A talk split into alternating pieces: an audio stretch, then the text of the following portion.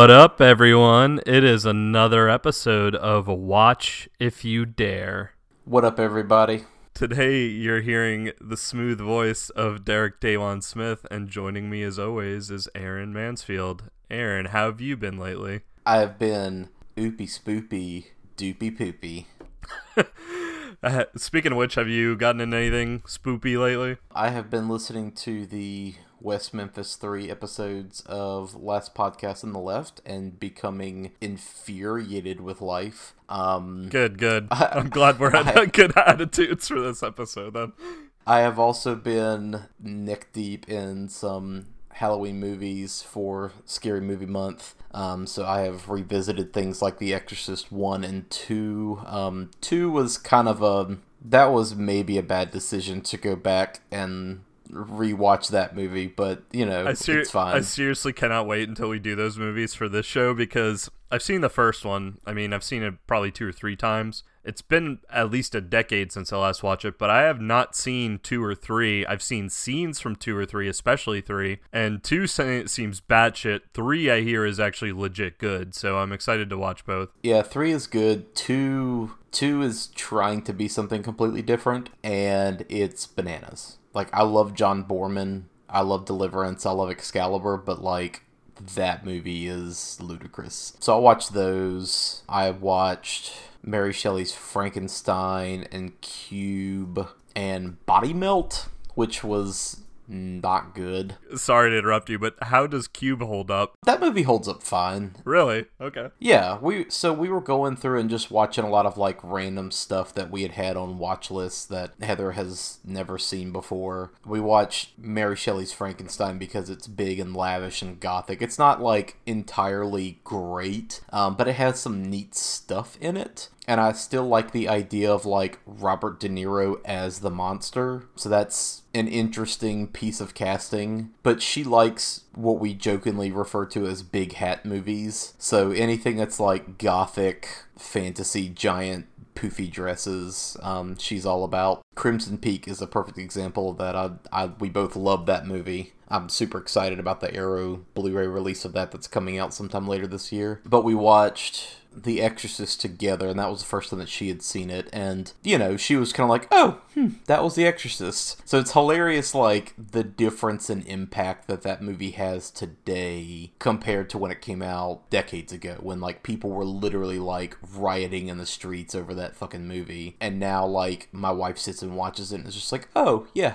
okay." Yeah. That's all the reaction she really has because at this point it's just been so soaked into our pop culture over the decades in every way, shape, and form that you can think of, and it's just become such a like staple and a joke, and often many times. But she was like, "Yeah, that was good. Okay." You know, no no real impact there. I, I was gonna say, I think with that movie, and again, we will probably. It's the fucking Exorcist. We're gonna be doing it somewhere down the line. For sure, yeah. Off the top of my head, I think the only scene that would still probably get me to this day is the stairs scene, like the spider crawl down the stairs scene. That's a solid scare, like a timeless solid scare. But otherwise, like, yeah, I'm trying to remember like through that movie, and there are like creepy moments and stuff. I can see why it was so shocking back when it came out, but yeah, now it's like, no, whatever. Yeah, I can see why it is shocking, certainly. Which another thing I just watched the other night is the um, Takashi Miike episode of Masters of Horror, um, which that whole series is on Tubi TV right now for free, and there's a lot of really good episodes there. In case you don't know, Masters of Horror was a TV show that ran on Showtime okay. And it was an anthology show where every episode was roughly an hour long but they had a different like master of horror director on to direct like a short movie essentially. So carpenter did one um, stuart gordon and just all that group of people. But takashi miike's episode specifically was like banned from being televised because it was so extreme. I watched it and was like oh yeah this is pretty shocking and intense and ridiculous because it's Takashi Miike, but I look at something like that, and to me, that little short movie was more extreme than pretty much anything that's in The Exorcist. I can definitely like understand why that movie was shocking then and why it doesn't make as big of an impact now. But I'll say this: the thing about The Exorcist, and maybe this is just because I'm older, the family aspect of that movie the fact that Karras is dealing with like his mother's death, and you have this mother who's dealing with you know her daughter kind of going off into this spiral, and she's struggling with how do you cope with it. And Ellen Burstyn is quite often like really on edge and volatile in that movie, but it's completely understandable. Like you completely understand like her rage and her frustration and where she's coming from and her sense of helplessness. And that to me is a lot more terrifying than just like, oh yeah, this green girl threw up pea soup all over this guy. You know, like just the not knowing what to do when something's wrong, um, especially with your child. Like that to me is a lot more terrifying than anything, and that's where that movie is it's so good on a humanist level that regardless of like where your faith lies in terms of how the actual movie's scares affect you the humanist angle of that movie is completely relatable and that's where it draws people in regardless of like what their background or what their faith is and everything else the scene that honestly heather and i both like cringed at the most is the scene where they are doing all the medical examinations on regan and they are like throwing her through like some kind of old school cat scan where Yeah. they're having to do the like metal injection into her and you just see like blood shooting out of her neck and everything like that super super uncomfortable Yeah, that that that is. I do remember that part of the movie, and it also made me feel pretty uncomfortable when I watched it. like all the medical stuff in, in that movie is way more terrifying to me than any of the actual like demon stuff that's pretty much it for me i've just been mostly catching up on movies and watching some old stuff that i've seen a million times just to kind of have that comfort food so what have you been up to I have a couple things. So again, this is dating when we're recording this, but we are recording this about two weeks away from Halloween 2018. By the time you hear this, this will probably be way past 2018. But yeah, since it's kind of the oopy spoopy month, I've been uh, like watching movies for the podcast, but also too, I've been catching up on my comics, and I've been kind of putting like any of the horror or mindfucked related comics that I read higher up on the stack, so I read them sooner. Because normally I organize my comics by like my least favorite stuff, but I still like to my favorite comics. So usually it's like Gambit Rogue on the bottom with Batman and things like that because those are just my favorite books and favorite heroes. And then like towards the top is like The Walking Dead, which is like yeah, The Walking Dead's great and solid, but it's out of my own personal taste, it's it's like my least favorite that I read. i haven't read that book in years i think i quit reading that book around the time that the guy with the dreadlocks and the tiger showed up and i was just kind of like well i'm done Yeah, if you Check don't out. if you didn't like that check part please if you didn't like that part, you're not going to like where it's been going, but Okay. it's held my interest. But two books I wanted to touch on. One was one that we had mentioned definitely in a previous episode, but I want to mention again because I just read issue two literally yesterday. Is again Cullen Bunn's Cold Spots. It is Yep.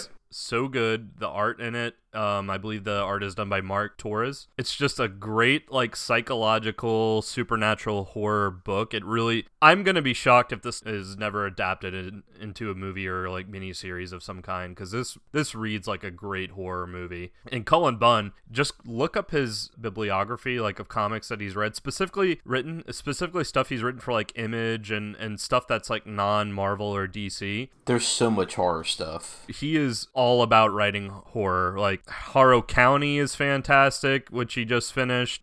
He's had so many like mini series that are horror related. He's doing the Pumpkinhead series for Boom Comics as well. Yeah, I really enjoyed the second issue of that. And then another comic, which is one I don't think I brought up. It's a bit of a surprise to me because I was kind of expecting more just like. So I, I, I also read some Zenescope comics, which that's kind of my guilty pleasure comics because it's very much like cheesecake art. It's very much like pinup girls and things like that. The stories are actually surprisingly pretty good, but if you just judge it based off the covers, it looks like pinup girls. But like they're doing a mini series called Paradise Court, um, and it's being written by Joe Brusha, and the art is by uh, and I'm probably butchering this name, but uh, Babusu Cortis. Um, and it's basically about like these young couples that are like taking a trip and they wind up going to visit one of the girls in the group her childhood friend that she hadn't seen in years like lives in this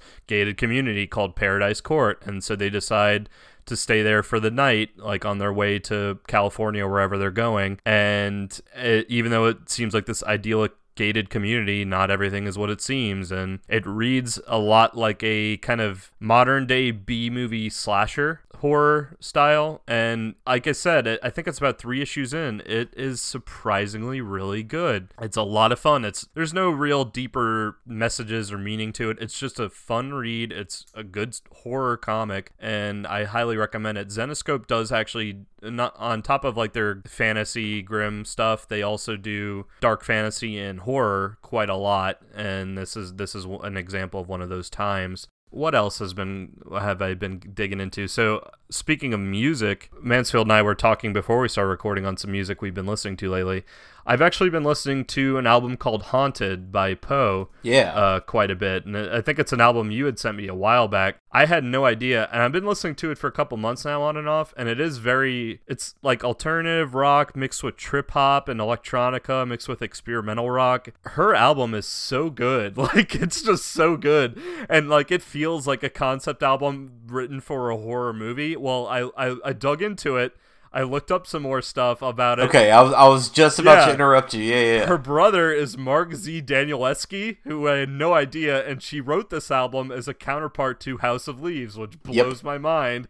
And it's like perfect. It's so good. Yep, it is essentially a like concept album soundtrack for that book. Yeah. Oh man, like and it's it's a creepy album. Like the opening intro is like this weird haunted like answering machine message and there's like all these parts during it that during the uh, whole album that are kind of creepy and then some of the songs if you pay attention to the lyrics are kind of like there's always just this weird undertone, but it is just my god, that album is great. And she's only done two albums. Yep. And the, Haunted was made in 2000 and she hasn't recorded any albums since 2000. But I think she's still active, right? Um, she might be, but I I think I remember reading a while back that she's part of other groups, and that was just some stuff that she did like as solo projects. But she's involved in other bands, to my recollection. It's been a minute since I've like looked her up. Some I could be completely wrong on that. When I was looking up stuff about Haunted, the album, I found out that she is also a supporter of the David Lynch Foundation, which is a charity that teaches transcendental meditation to children and underprivileged school districts. Oh yeah. Of course. Of course it does. Yep, that's I love Lynch, but like, yeah, sure, that's what we need in these like underprivileged school districts is um transcendental meditation. That that'll help things get better. Sure. And then yeah, also too, uh, and again, by the time y'all hear this, this might be kind of in the graveyard of internet memes by then. It kind of already has, I guess, overstayed its welcome a little bit, but I keep looking up memes of Gritty, the Philadelphia Flyers mascot, and that fucking Uh. monster thing, and I, I love everything I see of that thing. Yep, that's like the best new Muppet that's not a Muppet. yep. Um, I'm, I was looking at the official Gritty fan club, which it's not the official Gritty fan club. It was just some some fucker on Facebook just made it, and like the top picture is like Gritty doing the Kim Kardashian thing, like where she was spraying the wine and like holding the wine glass on her butt. Yeah. and like it was going over her head. Well, they did that, except he's holding a Gatorade bottle. Yes. and he's spraying Gatorade over his head. It's like one eye is looking down and the other eye is looking up, and it just looks so goofy. And like, yeah, that's the thing. Every picture I see of him, like, is either goofy and funny to look at, or generally terrifying. Like he was like a horror monster from like the '80s. oh my god. So yeah, I am all about gritty. Oh, that's great. Okay, well, let's go ahead and get started talking about the movie. But first, so I guess not get started talking about the movie, let's go back and discuss again some irrational fears. Let me start. I have a fear of spiders. I don't think that's an irrational fear necessarily, but lots of people do think that's an irrational fear. This is one of those things where my wife is going to be the like hero who steps in to save my crying giant man ass because we had a little spider on the kitchen floor last night and I mm, she said it was little. I don't think it was little. If it's like bigger than those little bitty black jumping spiders that like just kind of pop around. They're just like, what up? It's too big. So this thing was like maybe the size of a nickel and it was brown and it was hairy and I don't like it. And it's in my house. And that was at the point where I was just kind of like, cool, well, we're, we got to move now. Um, I don't like this. And she was just like, fuck you. And, you know, grabbed a paper towel and picked it up and squished it. So I don't like spiders. Spiders are just hairy demon hands. That's I all they are. know this about you. Like you're you're exactly the same way I am about hornets and wasps, but with spiders. Totally, totally. Like I can handle all manner of other bugs and snakes and rats and like all those kind of critters. You know, I grew up doing landscape work. That stuff doesn't bother me. Spiders fuck spiders. Like to no end fuck spiders. They are hairy demon hands that exist only to like create dread and fear and murder other bugs. I don't care that like okay, well they murder like bad bugs like mosquitoes. Okay, whatever. They are awful creatures and I live in constant fear of spiders. I hate spiders. I tried years ago to like get over that fear when our friend Jeff had that tarantula and I tried handling it a couple times and just couldn't. I, I could not. It's that's like the McEl uh, like on the McElroy brothers show when they did the spider episode. Oh, totally. And totally. I forget which one of them was like deathly afraid. Travis's Travis. yeah. Travis's reaction was exactly the same as mine. I'm just like, nope, get them the fuck out of here. I don't want to be anywhere near them. It's gonna jump on me and it's gonna murder me and it's gonna take my soul to hell. Like I, nope, don't want to be around them. You see, and the, the funny thing about spiders, so spiders don't bother me at all. I mean, obviously, if I see one, I'm, if it's big or something, I actually try and push them outside. But if it's like trying to crawl up my hand at one point, yeah, I'm gonna smash it and kill it. Spiders don't bother me too much. But the thing that sucks about that fear for you is that spiders are way more common in houses, like just house Yes. spiders in general, than like most other bugs. Yep. Even though spiders aren't Because bugs, technically They love to stay in the fucking dark shadows. shadows underneath like hiding where they can always just be like yo motherfucker i got you. Like spiders are the worst. Any other bug is just like content to fly around and just like be in your business and let you know that they're there. So many other bugs too like literally buzz and they're just like hey what's up? I'm here. I'm in your way. Spiders are just like nah man i'm just gonna hang out and wait and just fuck you up if you like come near me on accident. And I don't like that. I don't like knowing that like all these spiders are in my house and they're just like, "Yo, I got you if you come near me." Like I don't like that. Yeah, and again, we we do realize spiders are arachnids, but we're just saying bugs to like encompass all manner of I don't give a fuck. insect-like pets. I don't give a fuck. They're demons. That they are they are fucking hairy demon hands and that's all that matters. If we were in the Marvel universe, you would be a Spider-Man villain. I uh, I don't know that I would be a Spider-Man villain because there's nothing about Spider-Man that's really spidery, right? Like that's kind of the joke. Oh, you didn't. You haven't read the '90s. Well, then, my yeah, I know at one point he like literally turns into like a big giant dumb spider, but what the fuck ever. Like Captain America turned into a werewolf for a while. Um which is badass. yeah, it is. but um yeah, like Spider-Man's not like the Spider-Man on Venture Brothers where he's like actually hairy with a bunch of eyes and like shoots web out of his asshole. like there's nothing about Spider-Man that's inherently spidery nowadays. So whatever, like he would be fine. I don't know. Like I mm-mm, can't do them. And okay, so let's let's go there. Have we discussed your fear of hornets on the show before? yes, we have. Okay, so then yeah, let's it's basically the same exact fear, but replace spiders with hornets, and that, Yeah. that's that's me. I think I've, I've talked a bit about that. I think I brought up like fear of flying. So another fear that I don't think I have brought up on this show yet, that's irrational for me, and stop me if I have brought this up, is like deep, deep, deep, deep sea where like sunlight doesn't touch. Like I'm talking like deep sea, like where the anglerfish are, and anglerfish are supposedly like the more docile creatures we know Yeah. that live down there, and they look like fucking monsters. There's a lot of stuff we still don't know about that far down in the ocean like what lives down there possibly again it's it's my fear of the great unknown and lack of control because if you are that far down there and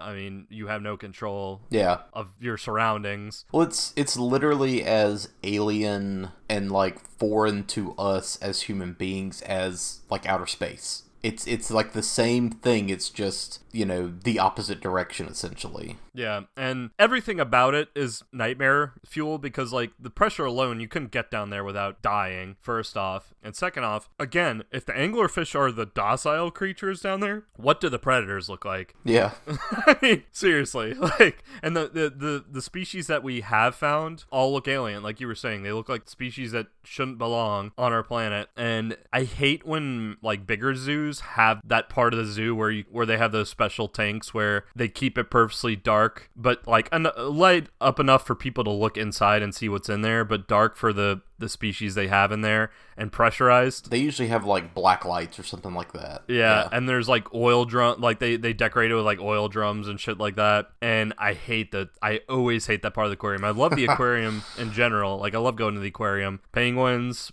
the tropical parts of the aquarium, but deep sea shit, no. I just makes me uncomfortable thinking about it. Like kind of makes me on edge. I just that that's another irrational fear of mine. Cool. That said, let's get to a movie that is completely about weird, irrational fears. We are covering the 2002 movie The Mothman Prophecies. What are you doing here? Somehow between 1 and 2.30, I traveled 400 miles. I've got no memory. Past few months, people have been coming up to me and reporting strange things. Weird lights, strange phone calls. Hello? Hello, John Clark. Who is this? What do you do when someone comes into your office and tells you they saw this in their backyard? My wife saw something. Drew pictures. Just like this. Who showed you this? You Know what that is? One day I started hearing voices. The voices became messages. He was right here. All I could see were these two red eyes. I met him. You met him. He said, Do not be afraid. 99 will die. 99 will die. All 99 are believed dead. You're reading my mind, are you? What's in my hand? Chapstick. Yes. So I chose the Mothman Prophecies not because it's necessarily a great movie or anything like that, but it's one of those movies that came out at a time like where I was really in between middle school and high school and it was like one of those movies that like friends of yours would be like oh it's such a creepy movie. Oh my parents let me watch their mothman prophecies. Have you seen it? I'd always kind of just heard that it was either super creepy and scary or just a bad movie in general and i really had no interest as a kid seeing it and at that time i was going through a phase where i did like purposely go to horror movies and, and watch horror movies like i think this was right around the same time i watched The Exorcist for the first time. I remember seeing The Ring for the first time during this time. A couple years later, when The Grudge came out, I remember going to the theater to watch Grudge, which now, if you made me try and go watch The Grudge in theaters, I would tell you to go fuck yourself. like, I was actually braver as like a middle schooler teenager about horror movies than I am now. It, and it was just one of those movies that kind of slipped through the cracks, but it was always kind of in the back of my mind of like, I always wondered, like, what was this movie actually like? And The Mothman, to me, I don't believe in the Mothman at all, but it is one of those like cryptid or UFO supernatural phenomena that I I love reading about and hearing about. So I just decided that like, hey, since we're doing this podcast, we're mixing up different eras. We hadn't really touched too too much of like the early 2000s yet. I decided why not watch the Mothman Prophecies? And I feel like this movie, I don't know, I'll, I'll let you speak on this more, Mansfield, of like what you feel, but I feel like this movie comes at that weird time of horror movies where it's transitioning from like the 90s being sort of like a shit show for horror movies and like right before like the whole The Ring, The Grudge, Saw remake phenomenon of like gritty dirt people horror movies like Lionsgate movies. I feel like the Mothman Prophecy is this weird like island in between where it's like sort of trying to be su- uh, psychological and supernatural, Yeah. but then also sort of being almost like those Lionsgate style like early 2000s, mid 2000s horror movies. It's a weird movie, and we'll get into it more as to why. So you're right. Like this is in that weird transitional time where there wasn't like a lot of horror happening in the like late late 90s, early 2000s. Um, this was definitely a transitional period. I will go to bat for 90s horror any day of the week. Anybody who's like, oh yeah, there were no good horror movies in the 90s can fuck off because we had movies like Scream, and we had Candyman, which is, in my opinion, Candyman is like the best horror movie of the 90s period. Uh, but we also had Silence of the Lambs, and Blair Witch, and The Sixth Sense, um, Jacob's Ladder, The Faculty. There's so much good stuff. Event Horizon, The Craft. Like, there's a lot of good horror from the 90s. Okay, like I'm just I'm scanning through like a basic list here. All right, Wes Craven's New Nightmare, In the Mouth of Madness, Tremors, Army of Darkness, Dead Alive, People Under the Stairs, Sleepy Hollow, Stir of Echoes, Audition, Interview with a Vampire, Exorcist 3, The Frighteners from Dusk Till Dawn, Nightbreed, Cemetery Man, Bram Stoker's Dracula, like Ra- Ravenous, Mimic. Like, there's a lot of good stuff that comes Yeah. out in the 90s. Why? So, like, obviously, you have a much deeper library of horror movie knowledge than I do, but I do know, like, I know enough that, like, I scratch the surface. I always hear people talk shit about 90s horror, but you're right. Like, there's plenty of great horror in the 90s. Is it just that it was a little more few and far between than, like, the 80s and 70s and now? Like, why does the 90s catch shit? All right, hot take. I honestly chalk it up to Gen X toxic nostalgia. Like if I'm if I'm gonna like really throw a hot take out there, let me just like lob this Molotov cocktail. so many people are like, oh yeah, the 80s is the pinnacle of horror. Well, before that, everybody was like, well, the 70s is the pinnacle of horror. And before that, it was like, well, the like Universal Monsters is the pinnacle of horror. It's just a generational thing, I think. There was a lot of good stuff in the 90s. There weren't necessarily like the franchise staples like happening in a super heavy way. You know, like the Friday the 13th movies and the um, Nightmare on Elm Street movies had all kind of like burned out by that point. And, you know, you started to have a lot of. There were a lot of like glossy, pretty teenager college kid CW kind of horror movies at the time. There were a lot of those like dimension horror movies that were just a bunch of pretty people like floating on a poster. And those movies are the ones that generally are not well thought of. And those are the ones that a lot of people kind of immediately gravitate to when they think about 90s horror because that was the trend. Just like in the 80s, the general trend was overwhelmingly slasher movies. I, I think that's a lot of it. I think a lot of it is just generational nostalgia blindness because so many people like look at what they grew up with and they assume like, well, that's the best stuff. When, you know, it's not. It's just more stuff every generation is going to deal with that to a degree. You know, I think part of it is just going to be that that generation was the first that was really so soaked in pop culture in every facet of their life. You know, the 80s was when you could go to a VHS store and rent a video. You couldn't do that beforehand. Right. The 80s was when like cable TV like really became a thing and beforehand like our parents will tell you like you put on the tv there were four channels and what was on was on and that's what you watched right? You know but the 80s is when you had more choice. There was more coming out in theaters. There was just more range of like stuff that you could really like soak your life with that you're just inundated 24/7 and so people grew up in that just like we've grown up in that but i think at the end of the day the difference is we're not as precious to that as a lot of the Gen X crowd can be, especially with 80s stuff. I mean, look at like Ready Player One that just came out. That entire fucking book is just about 80s pop culture masturbation. There's nothing wrong with anything that that book is talking about. Like, I love so much of that same stuff. I'm just not like as precious about it necessarily. The problem, the biggest problem with Ready Player One is not that it's about 80s pop culture nostalgia, it's that it's being super gatekeepy about it. And that's the Yeah. problem I have with it. like I, I think a better example uh, and it's actually a movie we've done on this podcast that honors the past but does it subtly and not as in your face like literally like having the iron giant fight and i know the iron giant wasn't the 80s that was the 90s but you know like the iron giant fight like godzilla or some shit i think a better movie of honoring like past slasher and past 80s horror was it follows because i mean just the soundtrack alone is straight out of like an 80s horror movie but it's original and up to date enough to feel fresh. Yeah, I, I would agree with you, but kind of my little bit of a hot take, which it's not really as hot of a take as your Molotov cocktail,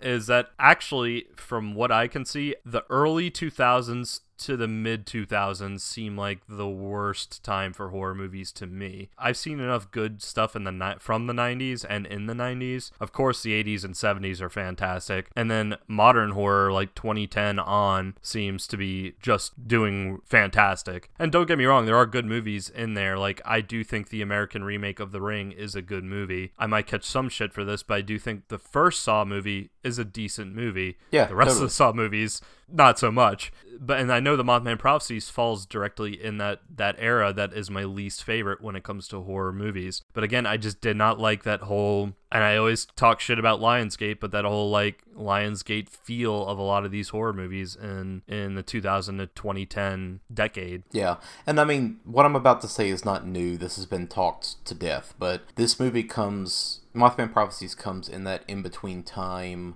where we're transitioning from the 90s, which, you know, maybe somebody has a better thought about this than I do, but to me, you know, the 80s was so much about slasher movies. The 90s, there's not really like an overarching theme necessarily. And so that's where like I can see also people are just like nothing good in the 90s because there's not just like a big greater theme, right? A lot of the horror movies of the 90s from my standpoint are focused on just being alternative in general. Like the whole Yes. aesthetic of a lot of those movies are alternative. They're very different and they're all trying to do something new, whether it's successful or not. And that's one thing that I will say about 90s horror movies specifically. The 80s being so drenched in like slasher stuff, you end up getting so much stuff that's very same. You know what I mean? But in the 90s, when everybody was trying to like figure out something new to do, you had such a strange mix of subgenres and stories that were trying to be told, and like people trying new ways of telling them. You know, all the way up to the point where you have something like Blair Witch in 99, which was completely experimental in the way that they were making it, you know, just because people were trying new things. And so there's no like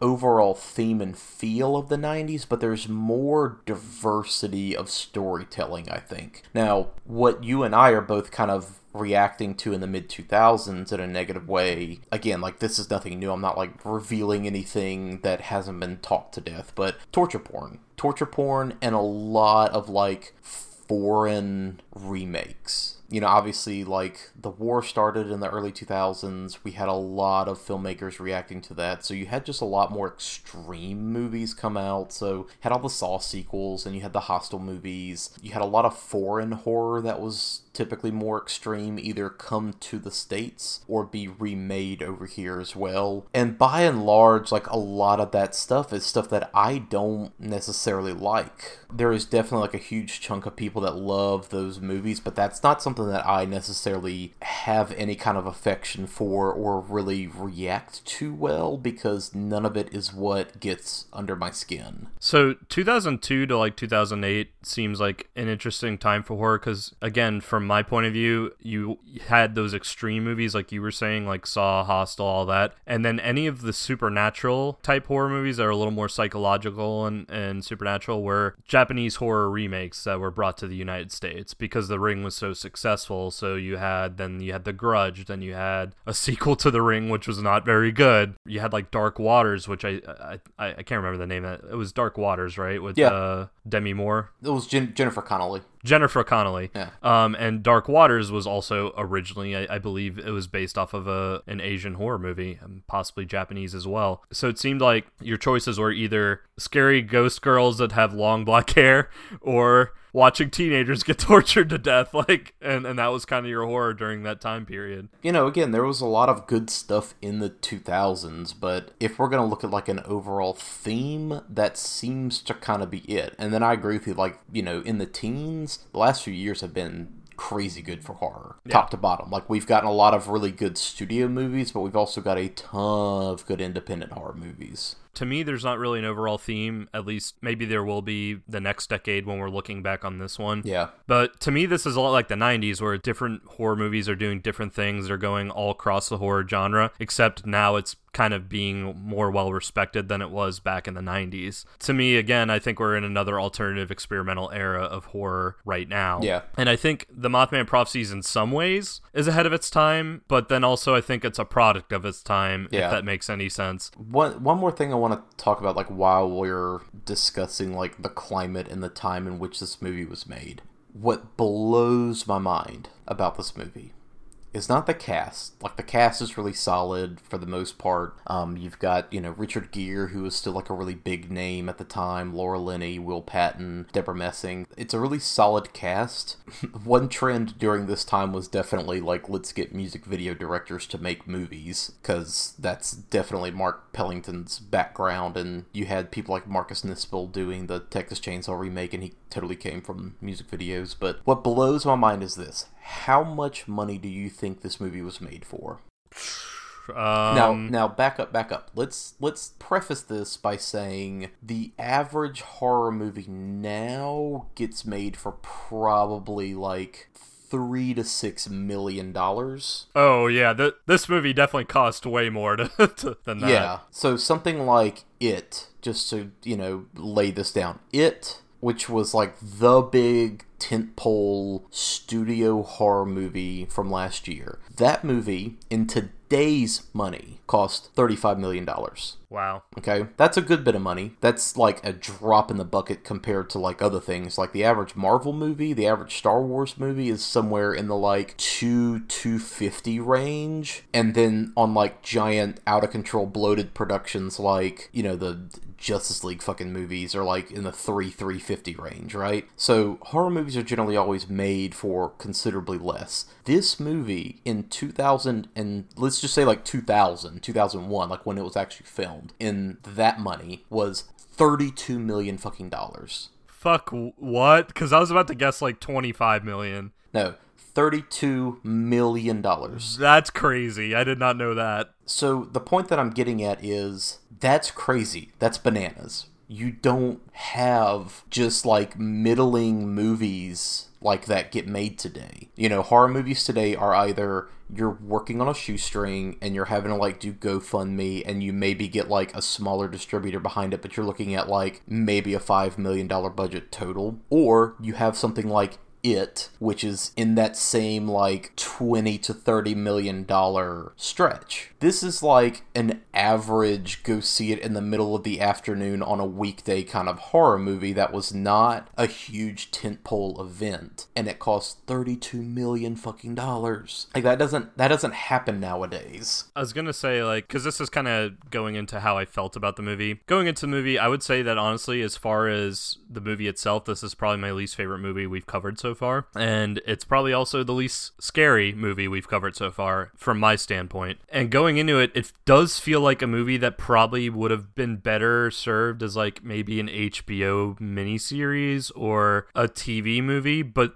again, when you actually watch it, the way it's shot, the actors that are involved, it's way too expensive for that. It's too glossy. Very glossy. I think that's a lot of the problem is it's too flashy and glossy. Again, that was a lot of like the supernatural horror movies to me of that that era was very glossy. Yeah. Almost overproduced. Well, when you think about like all the stuff like I mentioned earlier, like the movies that were all done by these like either let's pull them from directing music videos or we're gonna pull somebody who like completely does other stuff entirely to direct this movie. That seems to be a lot of what you end up getting is a lot of style over substance. I come down on the side of really hating the Texas Chainsaw remake, for instance, because it feels like you're watching an MTV video the entire time. I mean, that's the director that they hired, so that's what they got. And I feel the same way about this movie because Mark Pellington was also a music video director, you know, and he's got a lot of that same kind of gloss. I really don't like any of the like flashy transitions in this movie, and oh, all the we'll, time that it like we'll, we'll touch on that.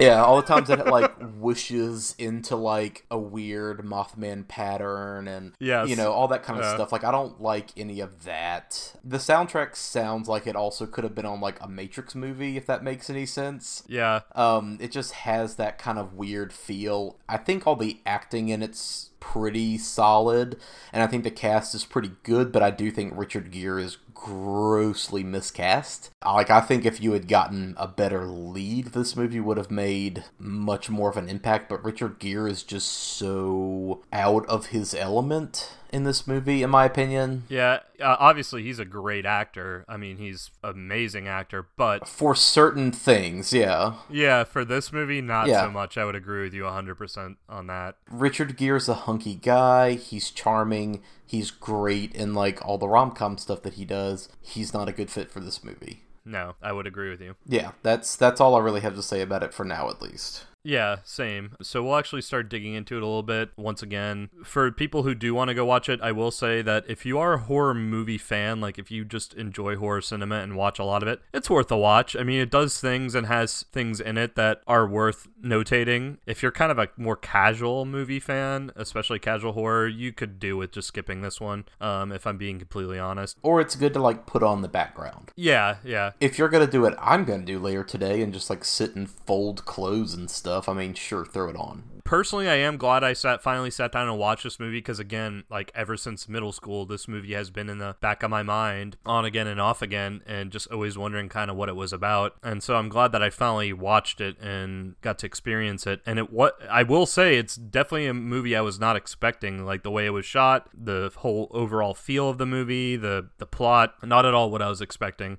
I was expecting more of a monster movie, and it's definitely not a monster movie. Um, it's more of like a supernatural, like psychological horror mystery film, if anything. Just to kind of give you a brief synopsis before we get into spoilers for anyone who's interested, it follows a reporter for the Washington Post who um, kind of gets caught up researching the legend of the Mothman after he gets detoured to Point Pleasant, uh, West Virginia, and during his detour, he has no memory. When he gets to Point Pleasant, there have been a bunch of sightings of unexplained phenomenon and the Mothman like creature, and he remembers his wife before she died. There there were ties to a Mothman like creature when she was dying of brain cancer like two years previous. So he kind of gets obsessed with this mystery and kind of gets wrapped up into it. And of course, Richard Gere plays the reporter, which his name is John Clean in the movie, which is funny because the this movie is actually based off of a, a nonfiction, I might add, book by John Keel. And John Keel was an American journalist and UFOologist who wrote the Mothman Prophecies book, and I think it came out in like the 70s. Yeah, it was 1975. And to your point, an even more direct line Alan Bates, who plays Alexander Leek in this movie, who's the like professor guy who knows all the backstory, his name is actually a direct reverse of Yes. Keel, Yep.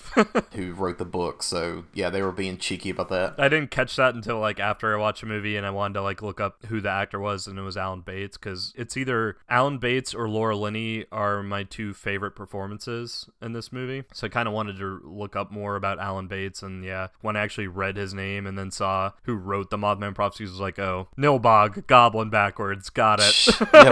Um again it's not that scary of a movie there are maybe a couple jump scares it, it feels a little unsettling throughout the entire movie if you're scared easily by like extraterrestrial and, and alien stuff this movie might get more under your skin. Alien stuff doesn't really bother me too much when i see it on screen so it didn't really get me too bad. It's a very low-key horror movie in terms of actual horror in it. It's interesting enough i kept my interest throughout the uh, whole thing. I don't think it's a movie that I'll think about much after watching it. Like movies that I think about a lot are like Texas Chainsaw Massacre, It Follows, what we just watched with uh, Autopsy of Jane Doe. Even those movies are sticking with me. I don't think this one will. So with that in mind, kind of form your own opinion on what you think. If it sounds like it's something worth checking out, and if it is, great. If it's not, that's cool too. You can kind of skip over this one if you want, or like Mansfield was saying, have it on the background. So we will now move into actually going through the movie and discussing scenes and stuff we liked, stuff we didn't like, and actual horror. So again, this movie was shot in 2002, directed by Mark Pellington. If you still haven't seen it and you still don't want the spoilers for it, then shut off the podcast right now, go watch it, then come back. This movie starts off two years earlier, and it follows, like I said, Washington Post columnist John Clean, who is played by Richard Gere. I think it's actually John Klein. Klein, Klein, Yeah. yeah, yeah, Klein. I can't pronounce things well.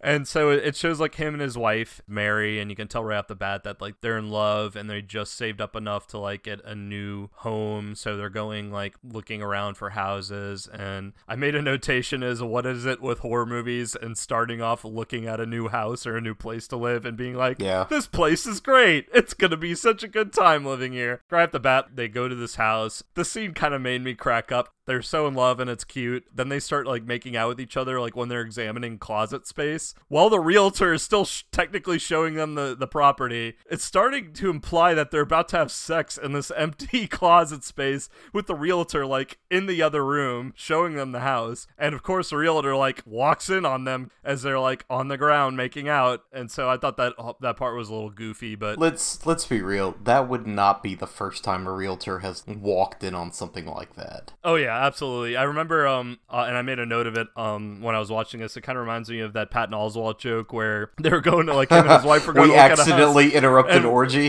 Yeah, inter- yeah, we interrupted an orgy. That's kind of like sort of the same line. Yep. So yeah, they agreed to the house, and mind you, we'll get more into the scene transitions, but there's moth imagery all over the place. This movie is not trying to be subtle about it at all. And like when they're in the closet, what actually interrupts them is that there's a moth buzzing around the light of the closet. It kind of like scares him at first, and then the realtor walks in when he hears like them in the closet. Right off the bat, you're getting moth imagery. So they settle in this house. They start driving, I guess, back to where they're staying at the moment. And on the way, his wife is driving the car and they're talking and like having conversation just about again how in love they are with each other and the future and how this is going to be great. Right around the seven minute forty second mark, this is like maybe the worst jump scare of the movie, and it's kind of a shitty jump scare is like a moth like being flies at the car and like his wife screams and like she crashes the car Let's be straight up. I wouldn't call it a moth like being. It's just a giant flash of like CGI light. For a movie that's about the Mothman,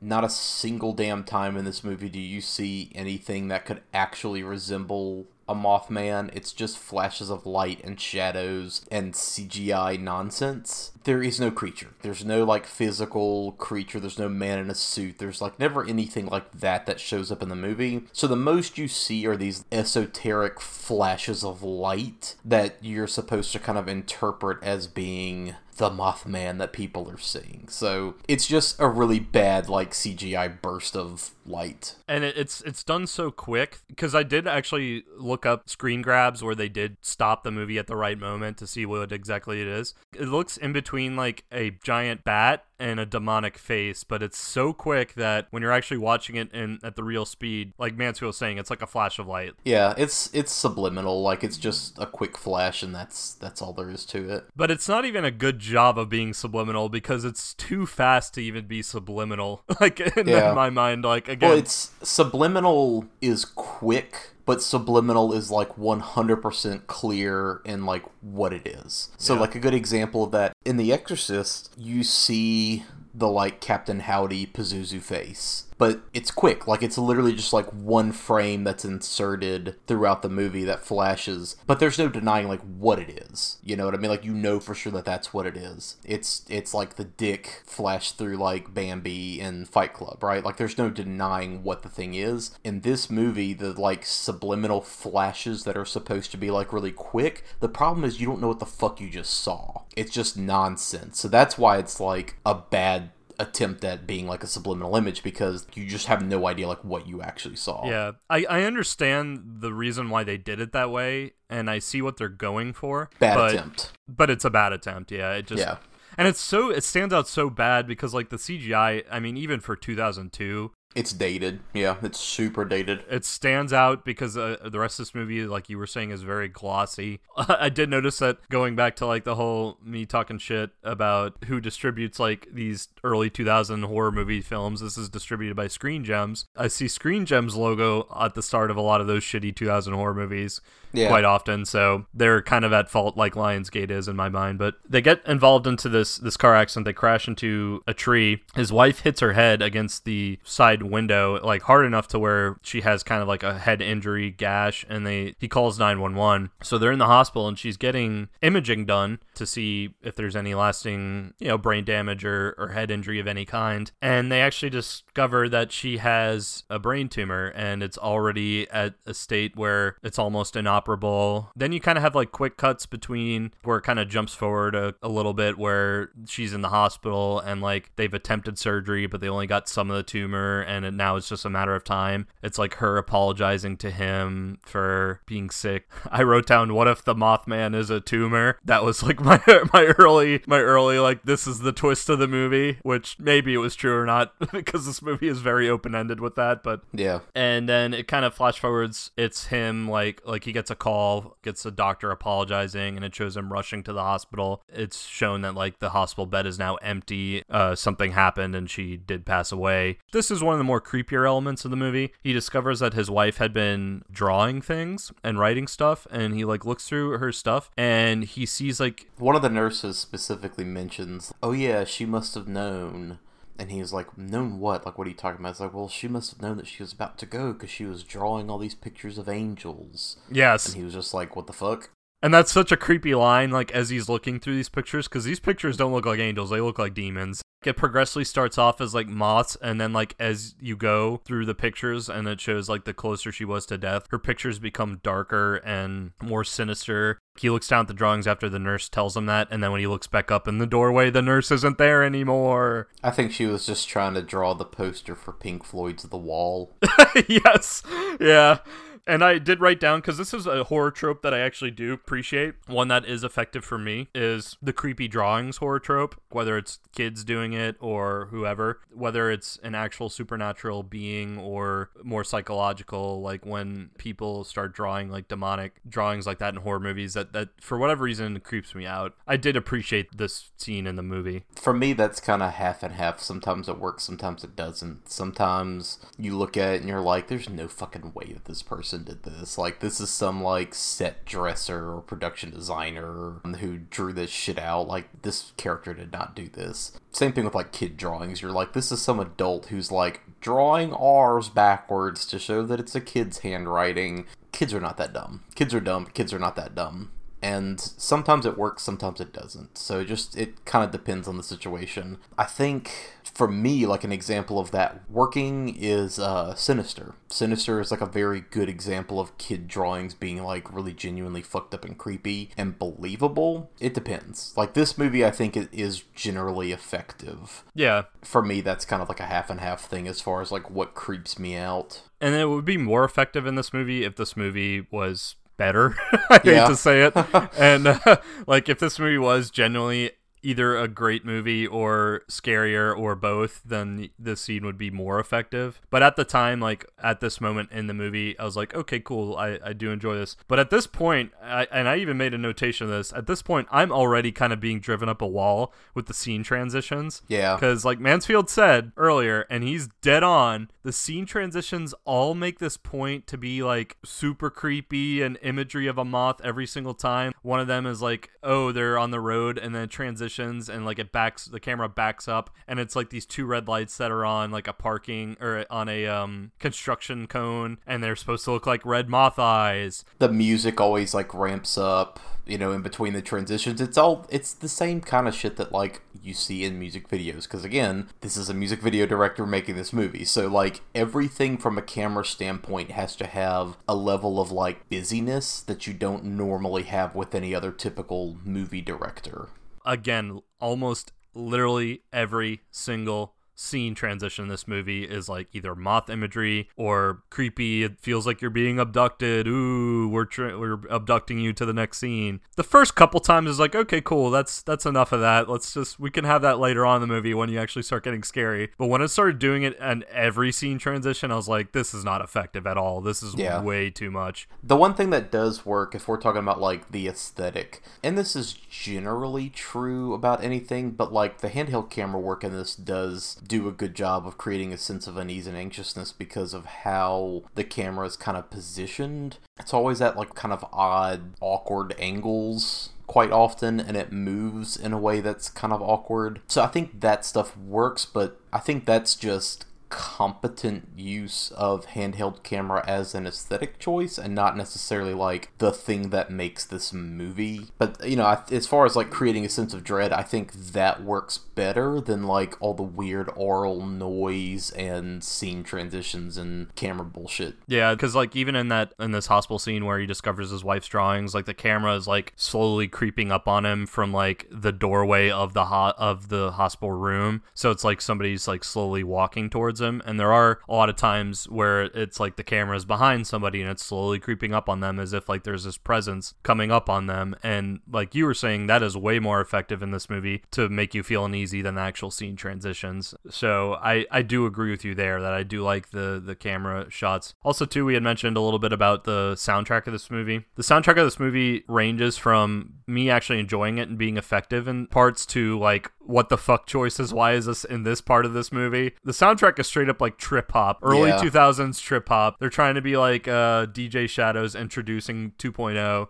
Like I said, it could it could be from like a Matrix sequel. It just has that kind of like weird feel to it. again, sometimes it works and a lot of times it doesn't. From here on, the movie fast forwards to two years after this. John is supposed to travel to. Is he in Washington, D.C. at this point, or is he supposed to travel to Washington, D.C.? He's in the DC area, and I think he was heading to New York, if I'm not mistaken. Yeah, to like meet with a governor to help. Like he's still working with the Washington Post, so I think he's like supposed to do an interview or something with this governor that's running for re-election. And, and he leaves during the night, and he's driving. The movie sort of transitions to the next scene to where he's like on this backwoods road, and all of a sudden his car breaks down for no apparent reason. And so he like gets out, he examines the car, he can't figure out what's going on, so he walks to a nearby house to get help, and he knocks on the door. The owner of the house is this guy named Gordon, um, and Gordon reacts violently to John right away and claims that this is the third night in a row John has done this. That he's come in like two in the morning, knocked on the door asking for help, saying that his car is broken down. And Gordon Smallwood is played by Will Patton. Which I love Will Patton. Yeah, I, I- think Will Patton is probably the best performance in this movie. Yeah, I could I could agree with you there. He's one of those that guy actors who's I- I so I wrote- much shit over the years. I wrote down the same exact thing. I was like, he is that guy actor from all these movies. Yeah, he. I mean, The Postman, Remember the Titans, Armageddon. Um, he's actually about to be in the uh, new Halloween movie. So I mean, he's been in so much shit over the years. So Gordon, like any responsible person, decides that he's gonna bring John inside at gunpoint, puts him in the shower, and, and is pointing his shotgun at him the entire time, telling him to stay in the shower. His wife goes and calls the police. A local police officer named Connie Mills, who is played by Laura Linney in this movie, shows up to kind of defuse the situation, and Gordon explains to her about like this being the third time John has knocked, and John is confused about all this. He has no recollection of, of any of this. And so she defuses the situation. So I really did like Laura Linney's performance as Connie in this movie. Yeah, she's good. However, one of the things I, I did notice was I'm not sure what accent she was trying to keep through this entire movie because at like this first scene she has like a pretty solid kind of almost a little bit country accent and then like by the end of the movie I can't really hear it anymore. Did that Yeah, did the same thing happen with you? Uh, that's that's kind of true of everybody in the cast besides Richard Gere and Alan Bates. Like everybody that's supposed to be from this West Virginia town, the accents are kind of all over the place, but that is what it is.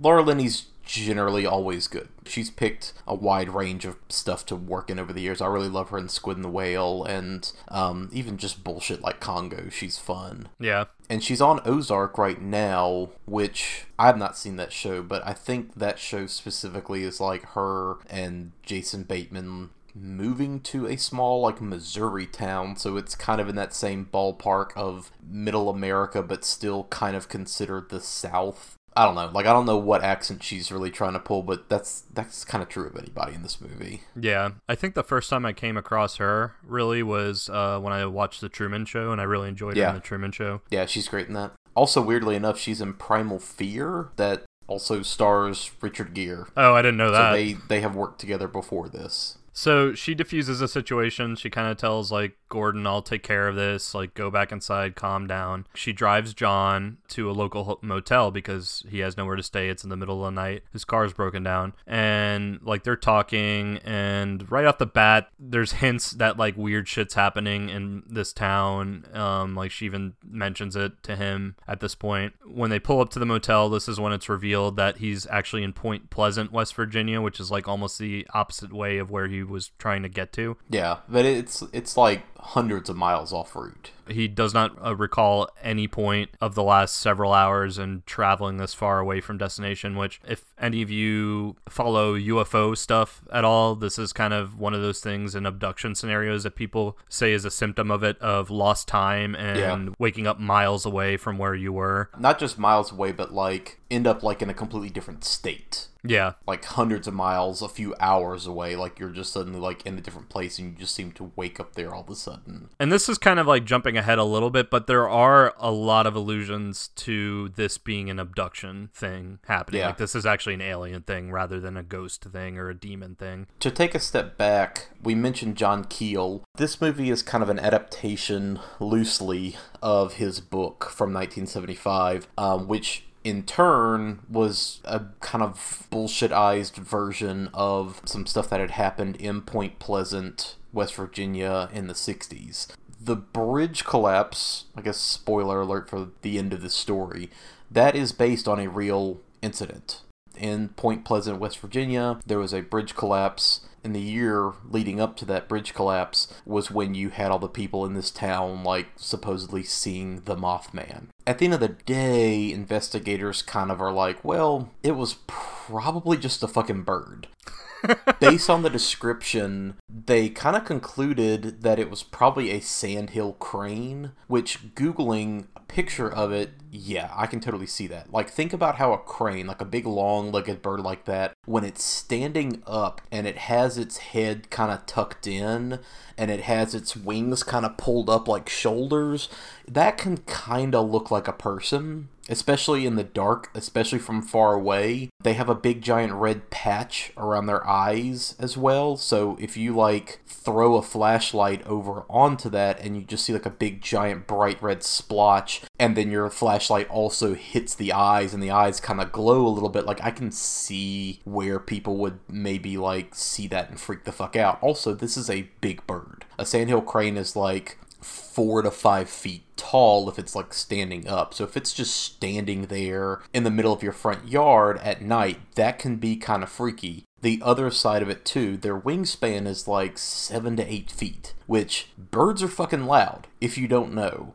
We have owls around here and we also have like red tail hawks. red tail hawks aren't huge, but if you see one in the sky, like they're pretty big birds when they're flying, especially the owls around here. If you see an owl, they stand maybe like 18 inches tall, but when they spread their wings, they're fucking huge. And if one of those like flies over you, it's pretty startling because it's very loud and you do feel like the wind around you whooshing and it's just a big fucking thing flying like right over your head. We definitely had an owl that lived in our neighborhood growing up, and every once in a while you would see that giant motherfucker like sitting on the stop sign at the end of the street. And it's huge. in the tree in my family's backyard for like two or three years in a row we had an owl family living in the tree and so every night like i would let the dog out or walk the dog i could hear it hooting at night um, and you could look up and see it and it was a big bird and that concludes mansfield's ruining fun for everyone corner Well, uh, okay, so i'm just i'm fucking with you what what I'm ultimately getting at is like that's the backstory. You know, if we're if we're gonna like really discuss the backstory of this actual incident that this movie and this book is based on. So from there, John Keel takes this story, takes all this bullshit of these people in Point Pleasant, West Virginia, kind of taking all these urban legends and all these supposed sightings of this Mothman, which the investigators again kind of were just like, y'all just you motherfuckers like saw a bird that was like off its migratory path and it freaked you out because it's not a bird you have around here. That being like the most baseline explanation. John Keel then takes this idea and links it to the whole like bridge collapse and all this like, you know, oh, this was a prophecy and this thing was like some weird foretelling of this incident that was to come. And he also mixes it with all of his weird bullshit stuff about like UFO encounters and Men in Black phenomena and all this other like supernatural bullshit. Which his book is actually called Visitors from Space colon the astonishing true story of the Mothman prophecies. The cover of that book is hilarious by the oh, way. Oh yeah, I love the cover. It's not at all what I was expecting. It's like a 50s sci-fi cover. Oh yeah. But John Keel like took this initial thing and worked all of this extra UFO supernatural bullshit into it. And then this movie was kind of adapted off of that. So the problem is you have what's essentially a cryptid story that then gets mushed in with all of this other UFO stuff and voices on the phone and all this other like bullshit. That's also where again I think this movie is not entirely effective because it just mushes so much disparate stuff together, but it's not very cohesive. Also, to the entire like this has been seen all over the world before all these other incidents. Nah, that's that's bullshit. Like that's all made up for this movie because it seems to be a phenomenon that's strictly like a West Virginia cryptid kind of thing. It's not like some worldwide, you know, everybody sees this before a giant awful event happens. So I don't necessarily think that this is some kind of shared hallucination or any kind of cultural thing necessarily, but this movie tries to make out that it is, and I don't think it does so successfully. Yeah. So uh, he gets to this motel and he stays the night. So then the next day, he like he's obviously like going through town and Point Pleasant. I wrote down is Point Pleasant all of a sudden Silent Hill. Like they're trying to make Point Pleasant out to be like. But half the time, yeah, like Yeah. you're right. They they try to make this town creepy, and they try to make this town kind of like backwoods, but like half the time, because the other half of the time it's like a perfectly normal small town. So again, like it's just a mixed bag of like what the fuck are you going for? But yeah, like if when you look up images of Point Pleasant, it's a well-developed town. I mean, yeah, it only has a couple thousand people living in its greater area, but it's like any other small town you drive through Yeah. when you're going on like cross-country trips. I think maybe they're trying to play off of a little bit of that fear of the country, maybe. I don't know. I don't know what they're trying to do with with trying to make Point Pleasant out to be like Silent Hill in some scenes. Maybe like, oh, the city folk will think this place is backwards and mysterious because it's so small and And again, they try to play on that. Like half the townspeople are, uh, who's this city slicker here? Yeah, you know, trying to right? trying to tell us what to do good.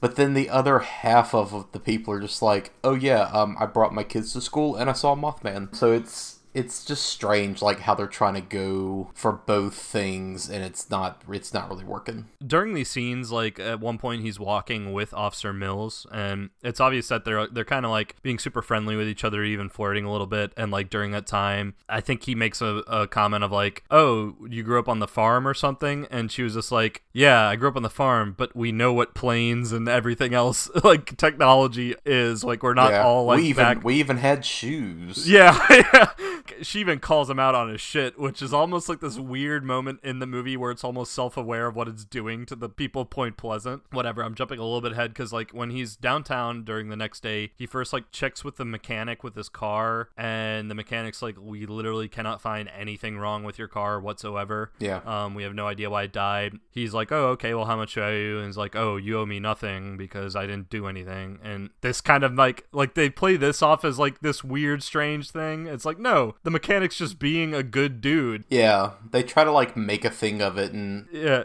Again, this is one of those weird moments of just like everyone in this town is acting weird. It's like, no, the mechanic's just trying to do you a solid, bro. Yeah. Like you're the one being weird about it. And then across the street, like he sees um Gordon from the night before, he walks up to Gordon and is like tr- like basically apologizing, being like, "Look, you know, I, I'm a, I'm sorry, like it caused you and your wife any grief. I really truly do not remember knocking on your door the other two nights. I don't know if that was somebody else. And Gordon gets super defensive again and it was is like, "Are you calling me crazy? Because I'm not the crazy one." And Gordon the whole time, meanwhile, was acting super crazy and confrontational about this. And I was, and so I even wrote a note of like, "Yeah, Gordon, you're totally not the crazy one." Wink, wink. I, I wrote down that Gordon serves as the oracle of this movie, which is totally true, uh, because you kind of slowly find out that Gordon is kind of the center of a lot of these weird appearances and weird shit happening to people. After that, like he meets back up with Officer Mills, and I guess because he's a reporter, she like lets him see a bunch of strange police reports about Mothman sightings. Did you find this scene weird? Yes, because even if he's a reporter, she still wouldn't just be like,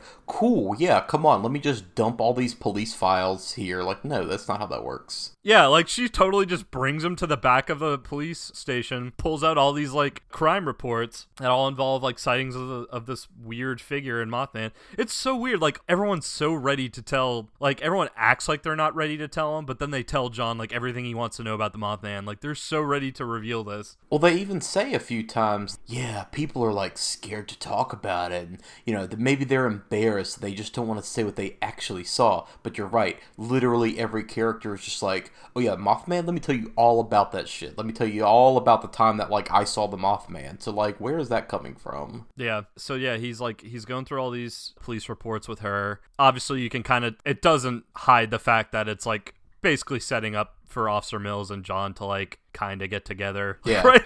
Like, I mean, that's like even this scene is like she's doing this because she likes him and she has a crush. That's what it truly felt like to me. I was like, what Yeah. the fuck is this movie trying to be and do? Like, I don't get it. I'm kind of lost as to like the the scene by scene stuff that happens from here. They basically just go around and they start interviewing like all these other people that supposedly saw the Mothman. So they That's like right. talk to this lady who like Yeah. saw the Mothman out the window of her house one night, and she's like, "Well, he was like just under this branch of the tree, which means he's probably eight feet tall, and his eyes glowed like fire or whatever." And then, Also, too, there's this like weird symbol thing that's like carved into the tree, and it was also on the front of the car. Like after his wife crashed a car, like he discovered that. W- I wouldn't say symbol. Like, let's clarify that. I don't think it's necessarily a symbol, but it's like a weird scorch mark kind of thing. yeah, If that makes more sense. But it's in like a weird pattern. and you see it kind of throughout the movie a little bit here and there. Anytime there's any sighting of the Mothman, so yeah, like during all this time, like they're interviewing, and Officer Mills starts telling John about how she had this weird, like the only weird thing that's happened to her recently is she had this weird dream where she was drowning. It felt like she was about to die, and then all of a sudden a voice tells her wake up number 37 and she woke up from the dream. They reconnect with gordon. Gordon starts telling him about all these voices and weird shit happening to him. He says that there were voices in his sink telling him in denver 99 will die. John is like compiling all this stuff and again officer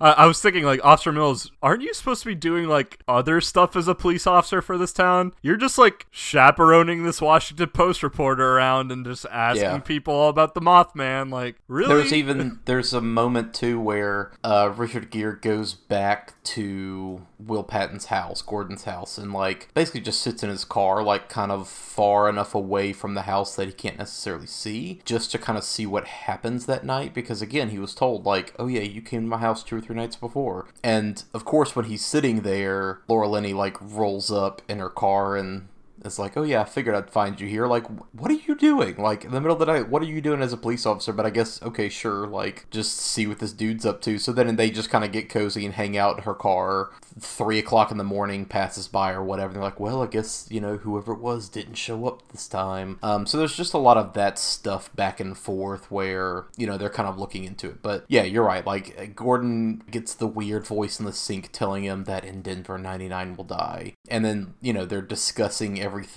You know, the next day at a diner, the news is on the background on the TV showing like an airplane crash that happened in Denver where 99 people died. And John just kind of like looks over at Gordon and they kind of give each other that like, oh no kind of face. yeah. Again, I would be taking this all a lot more seriously at this point if it wasn't for the fucking scene transitions. Because again, I wrote down at this point the scene transitions are getting ridiculous and it took me out of the movie so much that like I couldn't take any of this shit as seriously. And again, it's no knock on Laura Linney or Richard Gere or any of them, like the actors. Like they're doing their best uh, with what they have. The directing and the editing, I think, are what is rough in this movie. Like if you handed the same thing to somebody else that was maybe a more competent director, I mean, sorry, Mark Pellington, but you know, we get it. This is maybe your first, you know, motion picture. Actually, no, I think you did Arlington Road before this.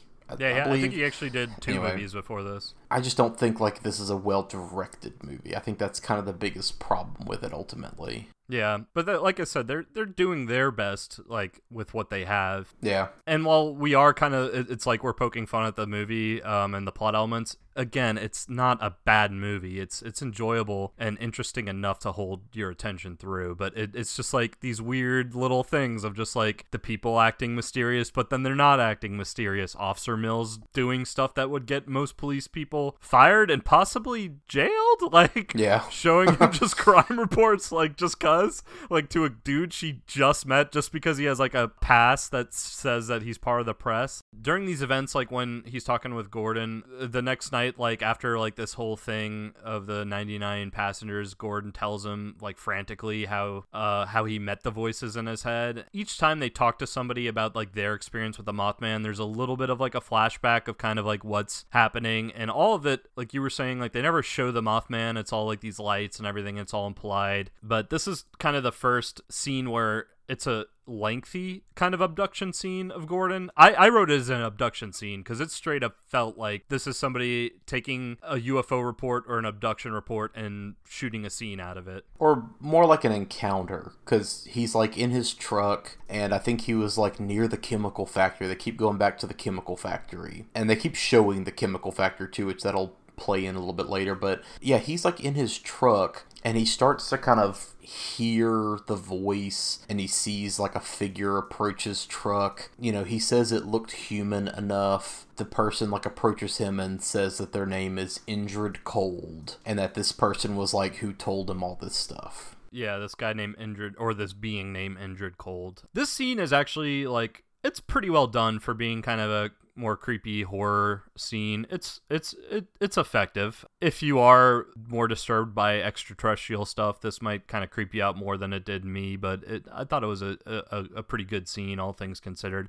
Out of the flashbacks, it definitely is the best scene. Um, out of the flashback like Mothman experience scenes. Also, too, kind of back up for a second, like when they're interviewing everybody, there is a young couple that experience it. There's also hints throughout the movie that like anyone who meets the Mothman has like this weird red marking around one of their eyes. They meet up with this young couple where they were like having a night where they were like hooking up near the factory and this Mothman being appeared and now the the male has like this weird marking around his eye and then like they end the scene by saying we're engaged we're gonna get married soon and it's done in like this like By the way, yeah this by the way and and like it's it's implied that like they were really young and and, and it was funny because john even is like oh congratulations like that that's great. So the next night after like the Indrid cold story uh or late i think it's actually that same night john is back at the hotel and gordon calls john on the hotel number and says that he is standing with someone named Indrid cold well john keeps them on the phone. Like officer mills was in the hotel room with with john at this point like as they were like going through all the stuff that like they he's discovered. He motions to her like Indrid Cold's on the phone go check on uh go check on Gordon like go to Gordon's house right now because apparently Cold is there you see Richard Gere earlier in the movie. He's at like a junk shop digging through like old tape recorders, and he apparently finds a tape recorder that you can kind of line directly into your phone line as a in between. So he tells her like hit the record button. So they're recording the conversation now that he's having with Gordon and this Indrid Cold being. And then yeah, she like gets in her car and hightails it over to his place. yeah and so while they're on the phone like John is still skeptical and so Indrid Cold starts making like all these predictions and saying stuff that like Indrid Cold should not know like John at one point puts something in his shoe and asks Indrid Cold what did I just do and he and Indrid Cold's like oh you put that in your shoe and it's under the bed Yeah, he, he takes his watch off, puts his watch in the shoe, scoots it under the bed, and just says like, "Where's my watch? It's in the shoe. Where's my shoe? Under the bed. Like, okay, fuck. Yeah, like You know, like what's what's in my hand right now? Chapstick. Okay, uh fuck. This book that's in my hotel room that's not my book. What's on page 56 line 3? And Indrid Cold like reads it out perfectly. So there's clearly like something going on. He's freaking out because now he's like, is there a camera in here? Are you watching me? Like, how do you know this? And then finally it gets to the point where he's just like, okay, like, are you reading my mind? Like, what the fuck is happening right now? I think this scene right here is like the only scene in this movie that's like really truly kind of unnerving and creepy. And it's partly just because the voice is so disturbing. Hello, John Clark. Who is this? My name is Indrid Cold.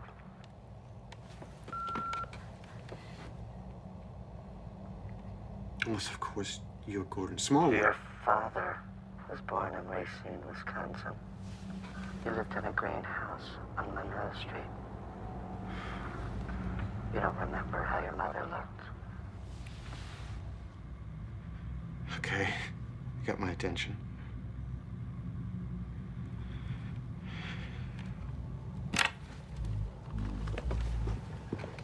Where's my watch?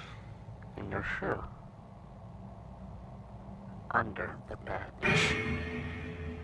yeah, the voice is like it kind of jumps from being bug-like to distorted. Yeah. It sounds like I hate I I know this is weird to say, but it almost sounds like if a moth was a person and tried to talk, this is kind of what they would be like. It's like a very gentle yet really creepy kind of voice. The voice is actually done by the director. Um, he's I think he's maybe uncredited, but he's the one doing the voice on the phone. Uh, but just the fact too that like it clearly like knows what's going on and just the way that that scene is put together i think is very effective because it's cutting between them talking and then cutting back and forth to connie driving to gordon's house And it was funny because I one of the one of the lines that Indrid Cold says to John while they're on the phone is "We've already met John," and I wrote "Lost Highway?" question mark. Yeah. it's, like that line straight up sounded like and like the way the voice was be- was being done and everything. It, this whole scene seemed like it was almost like out of a Lynch movie and out Yeah. of Lost Highway. I was just just waiting for the moment where he finally just like, "Who are you?" And then Indrid Cold goes, "Who the fuck are, are you?"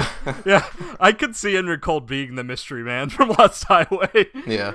they could be one and the same. But yeah, Connie like eventually gets to Gordon's house and knocks Yeah. on the door, and Gordon just kind of answers and is like, "Hey, how's it going?" Yeah, what's And up? she's like, "Wait, what? Did you not call us right?" I was like, "Nah, I've been in bed. Like, what are you talking about?" Is Indrid Cold in there with you?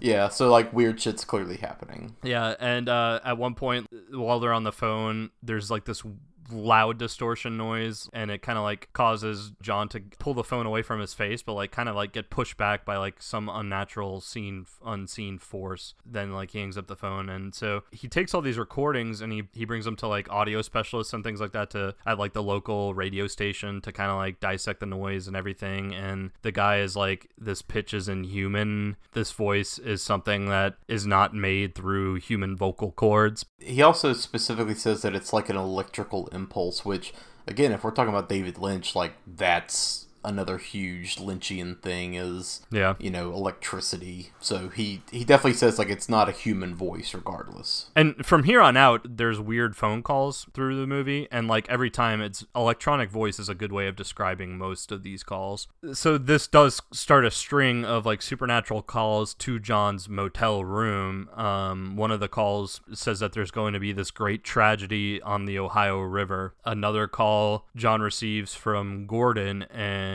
it's like a frantic call. So John like drives over to Gordon's house, and he finds Gordon is outside dead from exposure. Leading up to this, you found out like one of the last times he confronts Gordon before this, uh, Gordon was saying how this ruined his life. Like his wife left him, he was fired from his job because like he just can't function as a normal human being anymore because of these experiences. So in a lot of ways, like his experiences with Indrid Cold and all these prophecies that he's been making has kind of ruined his life. And then yeah, he he finds him dead from exposure when he rushes over to his house. The most recent prediction that the voice makes is that there's going to be a great tragedy on the Ohio River. Yeah, yeah. And so this is kind of where the chemical factory comes back into the whole story again. 'cause the chemical factory is like right on the river right there. Yeah. And so John is becoming more and more a little bit unhinged, even, but obsessed with this at this point too, the Mothman, I think the first time that they spoke, like when he was supposedly with Gordon, the Mothman even told him about his wife and saying like his wife just wants him to be happy and is sorry for like what she did and like for like dying basically and just wants him to continue being happy and that like really disturbs John, so he kind of comes obsessed with this Mothman and even a little pissed off at it. And one thing that Gordon does say over the phone the night that he calls him before he dies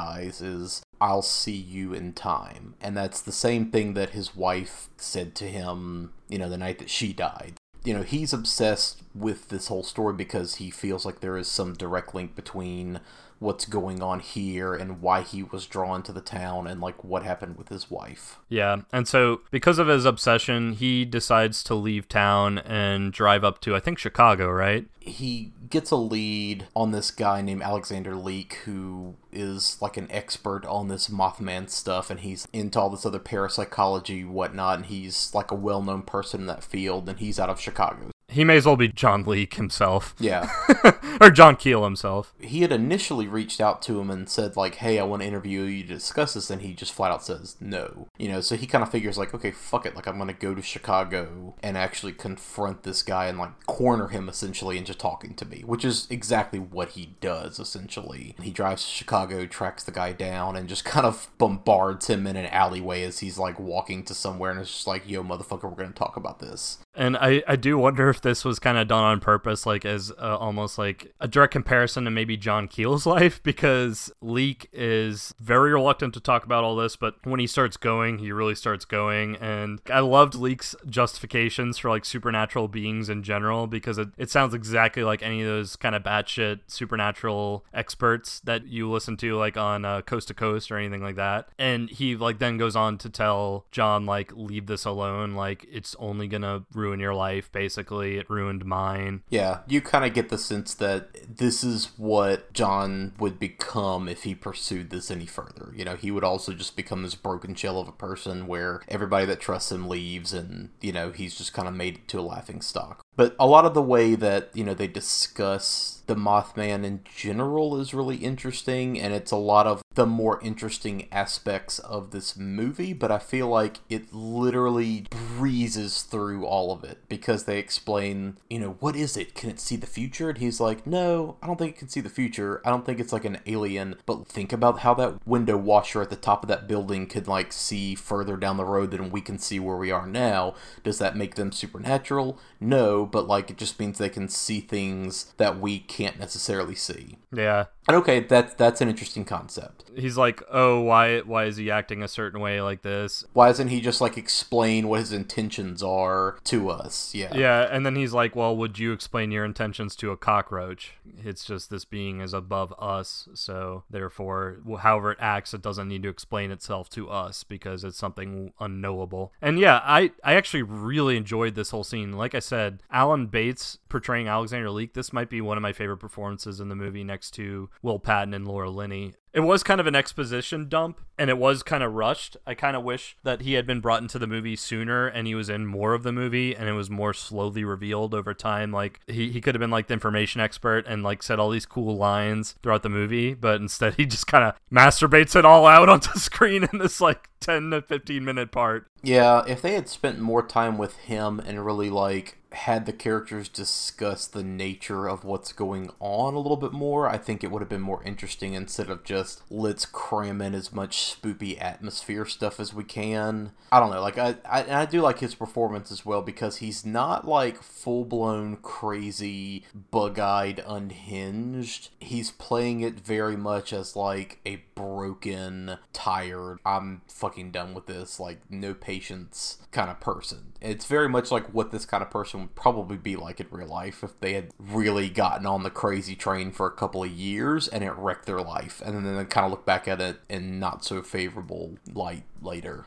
And he does a good job though of still like you can tell he's still passionate about it because like once John reveals more about like how multiple sightings have been made in this one town, Leek kind of opens up more to it, and then like as he's kind of doing his exposition dump, like you can tell like oh this guy is an expert and he still has a passion for it when you can catch him and he can kind of forget his own like the misery of his own life that it's caused and just focus on the subject matter. He loves talking about it. He is kind of concerned as well because he kind of tells him like all over the world before these horrible incidents happen like train wrecks or you know earthquakes or whatever you know people see this mothman spoiler alert that's not part of the actual story in real life. It's not like a worldwide thing, like I mentioned earlier. But he's genuinely kind of concerned because the fact that so many people have been seeing it in this one area basically means that something bad's about to happen. So he kind of tells John, like, don't go back. Just don't go back.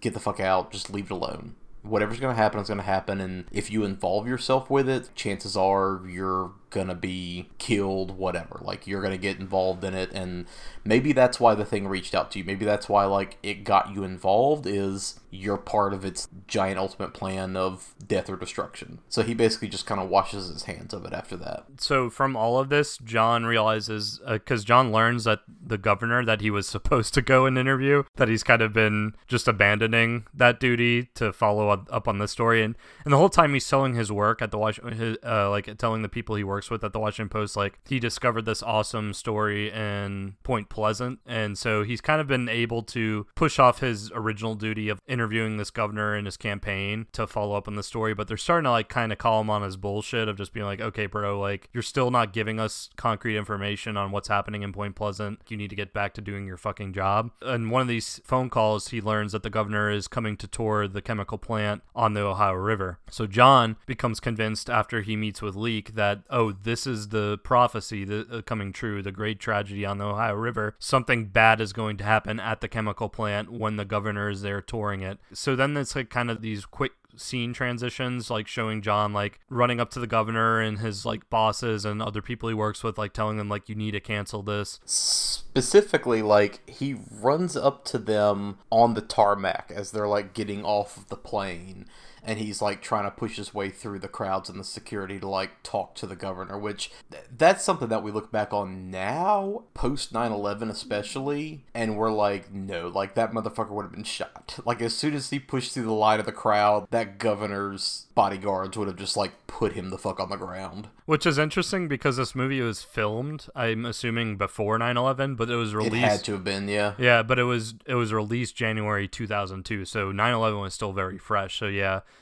it, would, it was probably funny to see this scene that fresh after 9-11 but yeah and like the governor's like well is is there a bomb threat or like what's this information? And he's like i can't explain to you exactly like what it is but i just i have a source that tells me that something bad's going to happen. And the governor basically like tells him to fuck off. And then like you can even see a scene where the governor tells him like i need i need to get in touch with his boss and drives off. And then it's shown that like later on John is at a diner somewhere and he's watching the TV and of course the governor's whole deal happens with no tragedy. And so it's implied that John's life is sort of starting to be ruined now. He's back at the motel probably the creepiest part of the movie to me. And this is another horror movie trope that always kind of creeps me out. He has like this dream where he's like laying in his bed on his side and he turns over and his wife is there. Like his wife Mary is there. And like it's not like her dead body, like it's not like she's in like makeup or like looks like a, a, monster. It's like a flash of her like literally like as a like almost like a ghost like being like checking in on him, but it's creepy because it's very sudden and it's almost like a jump scare again, kind of to go off base to another horror trope and talk about a little while. This is another one, kind of like the creepy drawings that gets me, is when someone's laying in bed and they're supposed to be alone in the bed and like they're on their side and then they turn over and something's there. For whatever reason, that always kind of gets me. So, does that do the same for you or? Uh, it depends. Like sometimes it does, sometimes it doesn't. In this case, it didn't because it wasn't played jump scary enough. Also, I mean, if I just rolled over in bed and Debra Messing was laying there beside me, I mean, I would have a completely different reaction. But oh um, yeah, I mean, obviously, yeah. but but sometimes that works, sometimes it doesn't. I'm not a big fan of the like roll over and then there's person with white eyes and like really too big mouth, like screaming, whatever. Yeah, see, that's a shit I hate. I think the instance that I honestly love best is the end of uh, John Carpenter's Prince of Darkness, just because the actor's reaction is like so fucking extreme that it's less like what he sees when he rolls over that's creepy, but more like his reaction is just bonkers that I love like that particular instance of this. But yeah, I mean it sometimes that works for me, sometimes it doesn't. I'm not a big jump scare person like you are, but sometimes it's effective, sometimes it's not. Yeah, a, a jump I don't know what it is about jump scares. I fucking hate them and they always piss me off when they happen in horror movies if they're not well earned. Autopsy of Jane Doe I felt was well earned jump scares. I didn't mind that, but a movie like The Grudge where every fucking scene has a jump scare somewhere in it. It's like, yeah. come on, like let's let's stop this nonsense. And so then like he gets up after that. He's looking in the mirror and he bashes his head into the mirror, but then like that was also a vision, and he realizes he's kind of going crazy. So he says, "Fuck this, I'm out." Gathers up all the stuff that he had researched on. You could see all over his hotel, like he was super obsessed with this whole Mothman thing. There were he's got the giant fucking like splay of all the pictures and documents with all the red lines and bullshit going to it.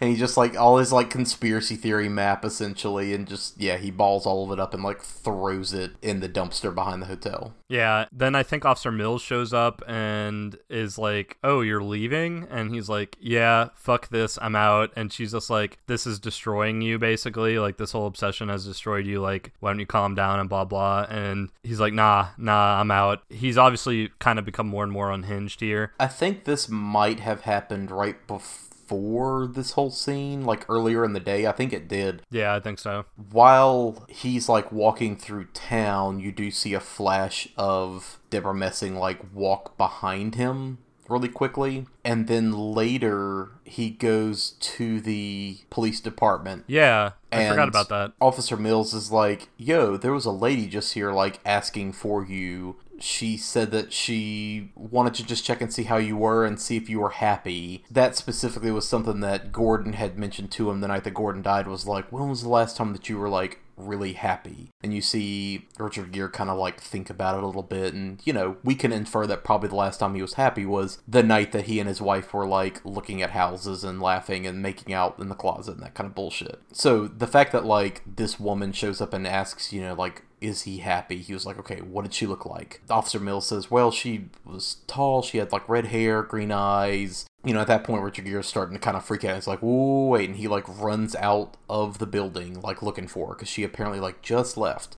Um, and he can't find her like anywhere, you know, outside. And Officer Mills comes down. He basically pulls a picture of his wife out of his wallet and says, "Is this who you saw?" And at first she's like, "Yeah, yeah, that's totally her." And as she kind of realizes it, she kind of starts to backpedal a little bit. She's like, "Well, I mean, whoever I talked to probably like looked like that." And I'm just kind of like reading into it because Officer Mills is still clearly like not wanting to like fully buy in to all the weirdness. She's seeing that he's becoming disturbed by it, and she Yeah. doesn't want him to become more unhinged. And like when we say that, like he pulls out this picture and shows her, he's acting like fucking Batman, like interrogating the Joker in the Dark Knight. Yeah. where is she? He's like that kind of unhinged with her. This is a lot of where like I don't think Richard Gere is really cast well because he doesn't pull off crazy. I don't think like if you had a different actor in this movie who could really pull off that transition of totally normal to full blown obsessed crazy, I think this movie would work better. But as is, like Richard Gere doesn't pull that off because at no point do you really believe that he's kind of gone off the deep end. So anyway, again, like later that night, like we mentioned, he freaks out, he starts having weird visions, so he just says, fuck it, there's all this stuff away, goes home. Like he leaves, he goes back um, to DC. He gets like a really weird cryptic message that says that his wife Mary is gonna call him. Well, actually, he like gets the message saying that his wife is gonna call him back in Georgetown. So he like drives all the fucking way back home to like hang out at his house and like sit in front of the phone and wait on her. And while he's sitting and waiting, right before nine o'clock when this call is supposed to happen, And it's on Christmas Eve, right? Yeah. like it's right before Christmas when she's supposed to call. Yeah. As he's sitting there waiting at the phone right before nine, a few minutes before, Officer Collins calls him, or Officer Mills calls him, and starts to talk to him. And she's like trying to convince him to come back to Point Pleasant because he's clearly like having a rough time. And she just thinks like he doesn't need to be on his own. So she even says, like, I paid for your plane ticket. You need to come back. You can tell like they have a thing that's starting to develop, and she's kind of starting to, you know, have feelings for him. So she's trying to convince him to like come back so they can at least be together, you know, and he won't be entirely alone. Even beyond romance in general, like she's just like, you shouldn't be alone like this on Christmas Eve. You should just Yeah. be with people. Like my family is more than willing to take you in for Christmas. Like come spend it with us. Yeah, and he's very anxious at this point because, you know, he's supposed to be getting this call from his dead wife. Then he's got this call from Connie, and he's just getting really anxious because in the back of his head, he's like, get off the phone, get off the phone, get off the phone. You know, she eventually convinces him, and he kind of puts that's the call from his wife that he was supposed to get aside. He finally just says, like, this is fucking crazy. Like, all right, done. Like, stepping away from this, I'll go back. I actually kind of enjoyed this scene from just an acting standpoint. This is one of the parts where I think Richard Gere was was doing a better job. He starts breaking down while they're on the phone, like he's crying. He's so conflicted, and I guess part of the reason why this is effective for me is because like this scene is eerily reminiscent like when I've been on the phone with somebody I love, but I've also been kind of going through a depressive episode of just like I'm in battle with myself and one of the options is super crazy and like lonely and obviously the wrong choice, but for whatever reason you feel lost and want to continue down that path and the other is like someone reaching out to you telling you like, "Hey, no, you should come out. You should be with people. I know it seems hard, but it'll be better for you." Yeah. There were a couple lines I really enjoyed. Connie has this whole thing about like whoever that is it's Indrid Cold, it's not your wife, it's Indrid Cold acting like your wife. Yeah. If there is life after death, I guarantee you that wherever Connie is, she is nowhere near where Indrid Cold is.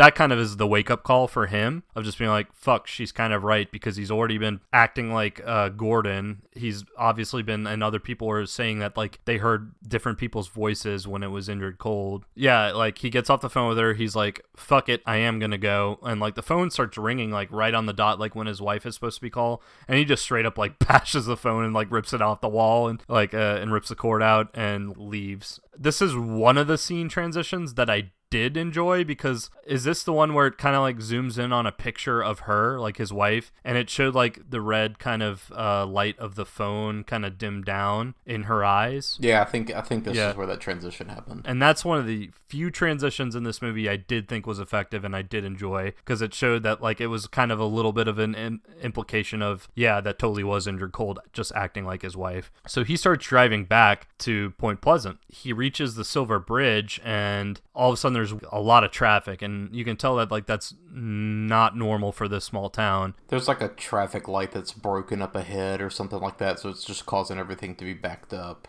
And it just so happens that, that further up the bridge, Connie is there. He's parked and stuck in traffic like right before entering the bridge. He starts kind of putting stuff together in his head and he's just like, "Oh shit, the prophesized tragedy on the Ohio River is about the bridge." So he like jumps out of his car and starts like running up the bridge, tr- shouting at people to get out of their cars and of course most people are ignoring him like, "What the fuck are you talking about?" Yeah, little by little, you see like the bridge groaning and creaking, bolts shuddering, and the bridge swaying, and the people on the bridge like can't necessarily like see any of that going on. Yeah. He's running over the length of the bridge, like screaming at everybody to like get out of their cars. And it, it's cutting back to Connie, who is either she was by a piece of the bridge that she is noticing is starting to like break apart, or like she feels a little bit herself. So she kind of is getting out of the car, and she doesn't know what's happening yet, but she's kind of like looking around, seeing what's what's up.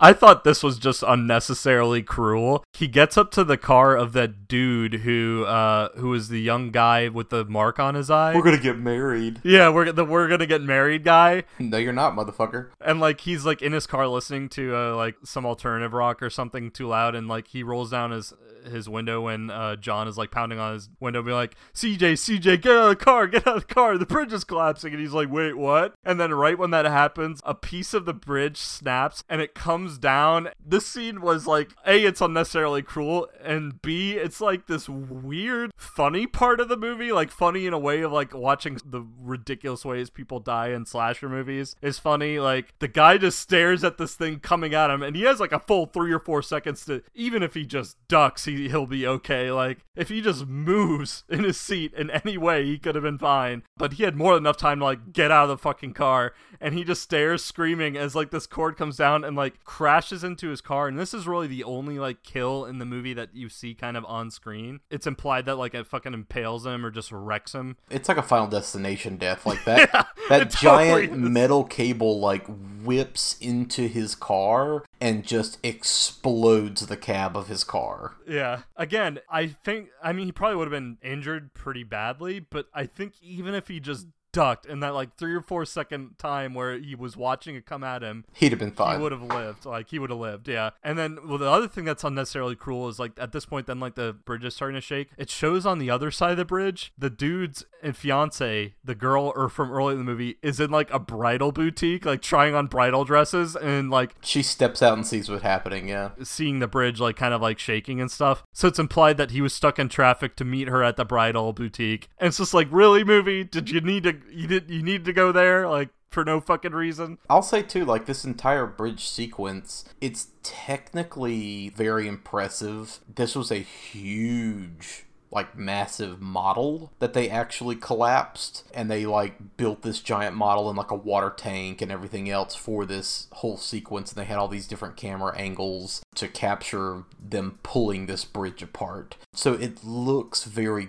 good. Like there is some CGI here and there, but for the most part it's a very visceral moment and I have talked to multiple people, my wife included, who have said, I fucking hate being on bridges like that because of this movie. It terrifies me to be on bridges like this. So that's definitely like a huge fear. Anytime that like I would drive across the causeway or even like the twin span or something like that and just be like, fuck, like Yeah. what if a chunk of this just disintegrates and my car just plunges into the water like uh terrifying. Um so I have like a little bit of that fear because drowning and like suffocation and claustrophobia is definitely like a fear of mine, but the whole scene plays as maybe a little bit like unnecessarily cruel, but I don't. Th- uh, but I don't think so. I, I don't know. Ultimately, a lot of people bite it. Yeah. And you see a lot of people in this scene like going off the edge in their cars, and like a lot of people just get killed. But yeah, literally, like the only part of this whole scene that I thought was maybe a little bit mean spirited was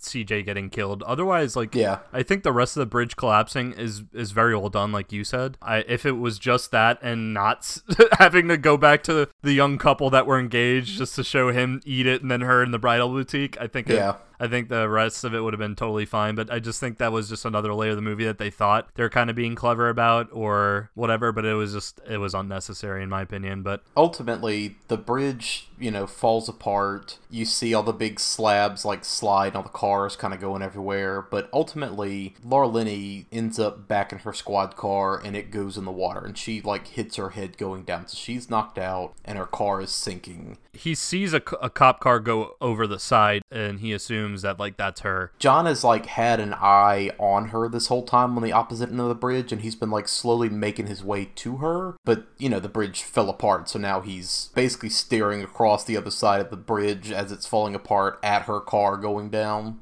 Yeah, so he dives into the water after, and yeah, he like gets to her car. He breaks open a window, he grabs her, and he swims to safety with her. And so it shows them like on the side of the river later on, and there's like ambulances and police around everywhere, and they're like sitting in the ambulance. They have a blanket around each other because it, it was like obviously super cold. Before they get out of the water, they swim up.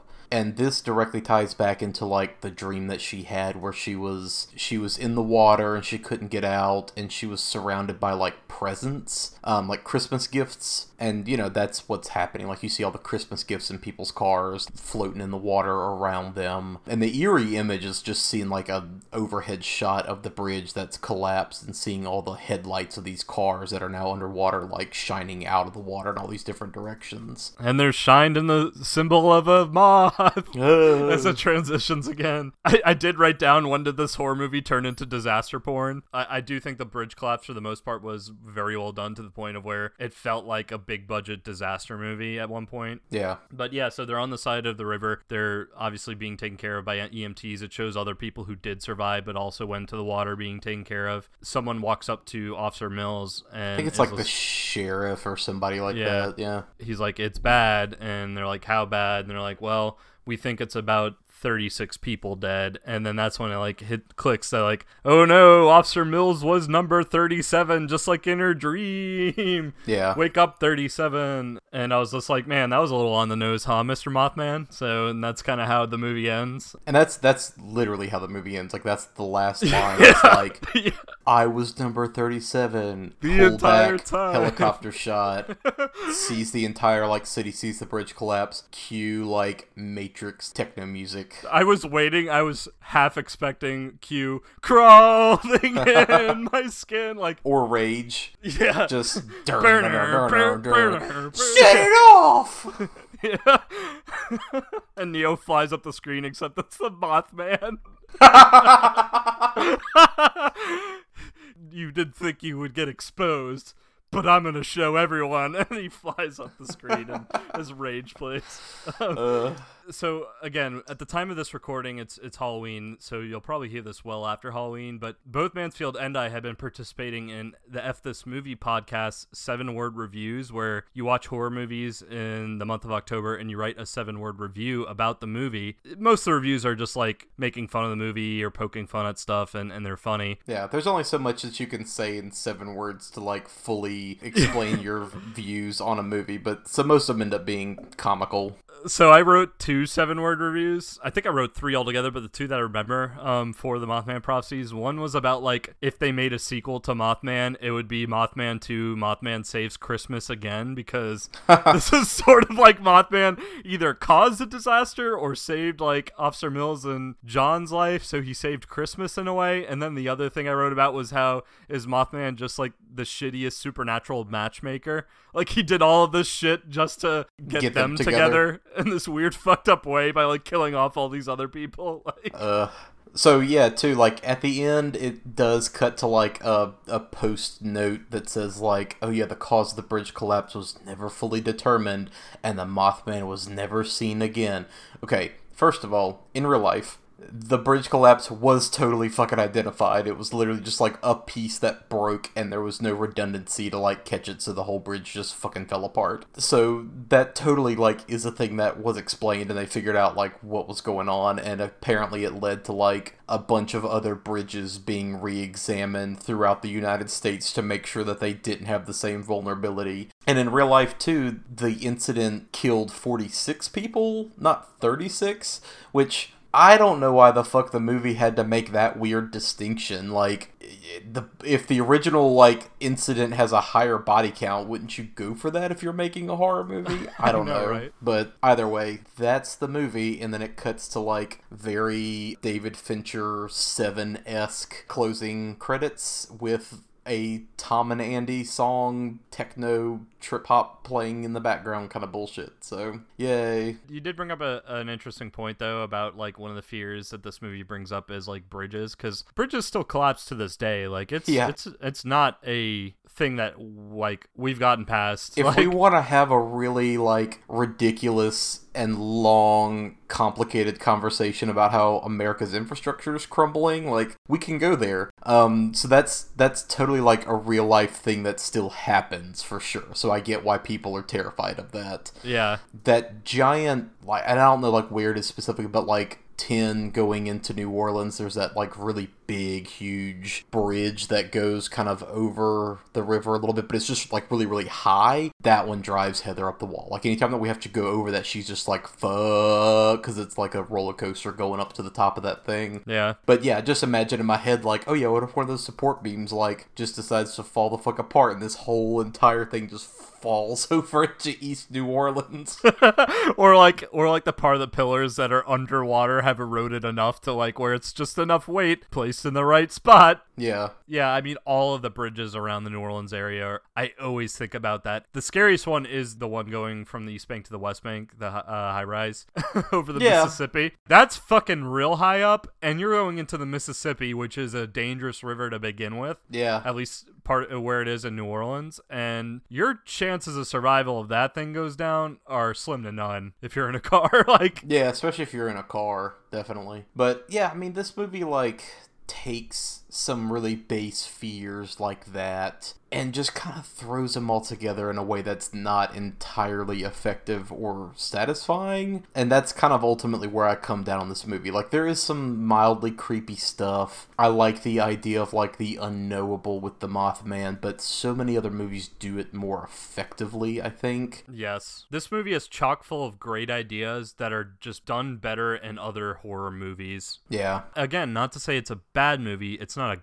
great movie, but it's not a bad movie. It's it's a good after like you were saying, it's a good afternoon movie to put on in like the background. And if you are a horror buff, it is worth watching just to have it in your repertoire of movies that you've watched. I don't, I'm not gonna say it's a cult classic because it's definitely not a cult classic. But at the time it came out, at least when I was in middle school and going into high school, it was like one of those movies that everyone talked about. But I ne- like they never talked enough about it that I ever really got an idea of what exactly it was about. Well, now I know what it's about, and I'm glad I did watch it. Now that I have watched it, and now that we've talked about it on this podcast, I don't think uh, I'll remember too much from it. Do you think that there's any need or maybe room to like ever revisit this in another movie? Which there have been other movies that have dealt with the Mothman bullshit. Like there's been a lot of Asylum, Sci Fi Channel, direct to video kind of things that are doing Mothman stuff. Do you feel like there's ever a need to really go back and revisit this story at all? That's Do you feel like it could maybe be done better with like better people attached? I definitely think it can be done better with better people attached, a different script, different actors. Again, not to say the actors were bad. Hell, they probably could have done a great job if the script was better. I think now, especially since horror is the quality of horror and what we expect from it in modern day is a lot higher than maybe it was in the early 2000s. I do have faith that it can be done better than this. Do I think one down the line it will be revisited? Absolutely. I think everything Yeah, is going to be revisited some point or another. Do I think it needs to be? I don't know. To me, I like the Mothman as like a cryptid. I, it's just a fascinating cryptid to me. I like reading about it. Again, I don't believe it at all. Um, I don't think there's any validity to it. I just think it's a fucking bird like you do. But I do like when people talk about it. It's fun. But does it deserve its own like not necessarily groundbreaking, but well received movie? Like even better received than this one? Eh, I don't know Yeah. honestly, if we're talking cryptids, and I'm sure there are, and I just don't know about it, but I would love to see like a legitimately scary modern werewolf movie that is well received. Werewolves are hard to do. Yes, they are. Werewolves have proven to be hard to do because They're almost better served as action horror. Like they're almost Yeah. better served as like either fighting like vampires, like in Underworld, or not that uh, I don't think Underworld's a great movie, but Yeah, I don't like those, but a, a good example is like Dog Soldiers from Yeah. Marsh. Like I do like that one. But yeah, like werewolves are hard because there's so much so much of the movie hinges on whether or not you have a good design and whether or not you have a good transformation. There is so much contextually that you can kind of make a werewolf movie into and comment on. Like I think a great example, and we just rewatched this recently. It was uh, Ginger Snaps. Like there's just so much to talk about from like female puberty and female rage and just dealing with all of that stuff, but in the context of werewolves. That movie is really interesting, even though that movie has flaws that stem from the fact that, you know, there's two young actresses who aren't terribly experienced, the acting's not amazing, and, you know, the special effects are borderline because of the budget. Like, that movie is great for what it is. Obviously, like, American Werewolf in London's a classic. There are just so few good werewolf movies out there. I, I don't know what it is. Like doing werewolves is just kind of difficult because it is expensive. It does rely on you having a good werewolf and a good transformation sequence. But I don't know. I like I can't put my finger on like why that's not more of a thing. But I agree with you. Like I would love to see a really well done modern take on werewolves. And I think that's kind of where we both fall down on cryptids I'm not super interested in a lot of other cryptid stuff, so werewolves might be kind of the extent of it for both of us. Yeah, yeah, no, I, I, love I love werewolves. There are the odd cryptids here and there that like the Rougarou from Louisiana that I, I yeah. also like, but th- those are more like very regional. So, but yeah, as far as ones that are like universally well known, I'd say that I go as far as about werewolves, and that's about it. All right, that's gonna be it for this week. As always, we are Watch If You Dare. Check out our social media pages on Facebook and Twitter download future episodes on Apple Podcasts, Stitcher, Google Play, etc. And be sure to subscribe, rate, and review, please, please, please. Um, we would love to have y'all join in on our Twitter and our Facebook and discuss scary movies with us. We might start down the line getting some recommendations from y'all of stuff we should you'd be interested in us watching. Um, we have a big list already right now that Mansfield and I have made, but we can always go off that if someone has uh, interesting recommendation. So that's what I've got to say about that. What about you? Um, once again, would like to thank my little baby bro Jesse Mansfield for our intro and outro music. Um, he can be found on Bandcamp under Partygator, so definitely check out his work. And that's gonna be it, I believe. Take it easy. Yeah, read horror comics. Yes, read horror comics for sure. Uh, read some good horror novels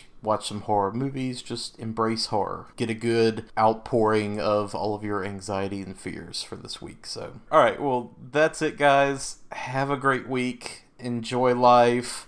Sally. We will catch you later. Be be spoopy doopy and be kind to each other.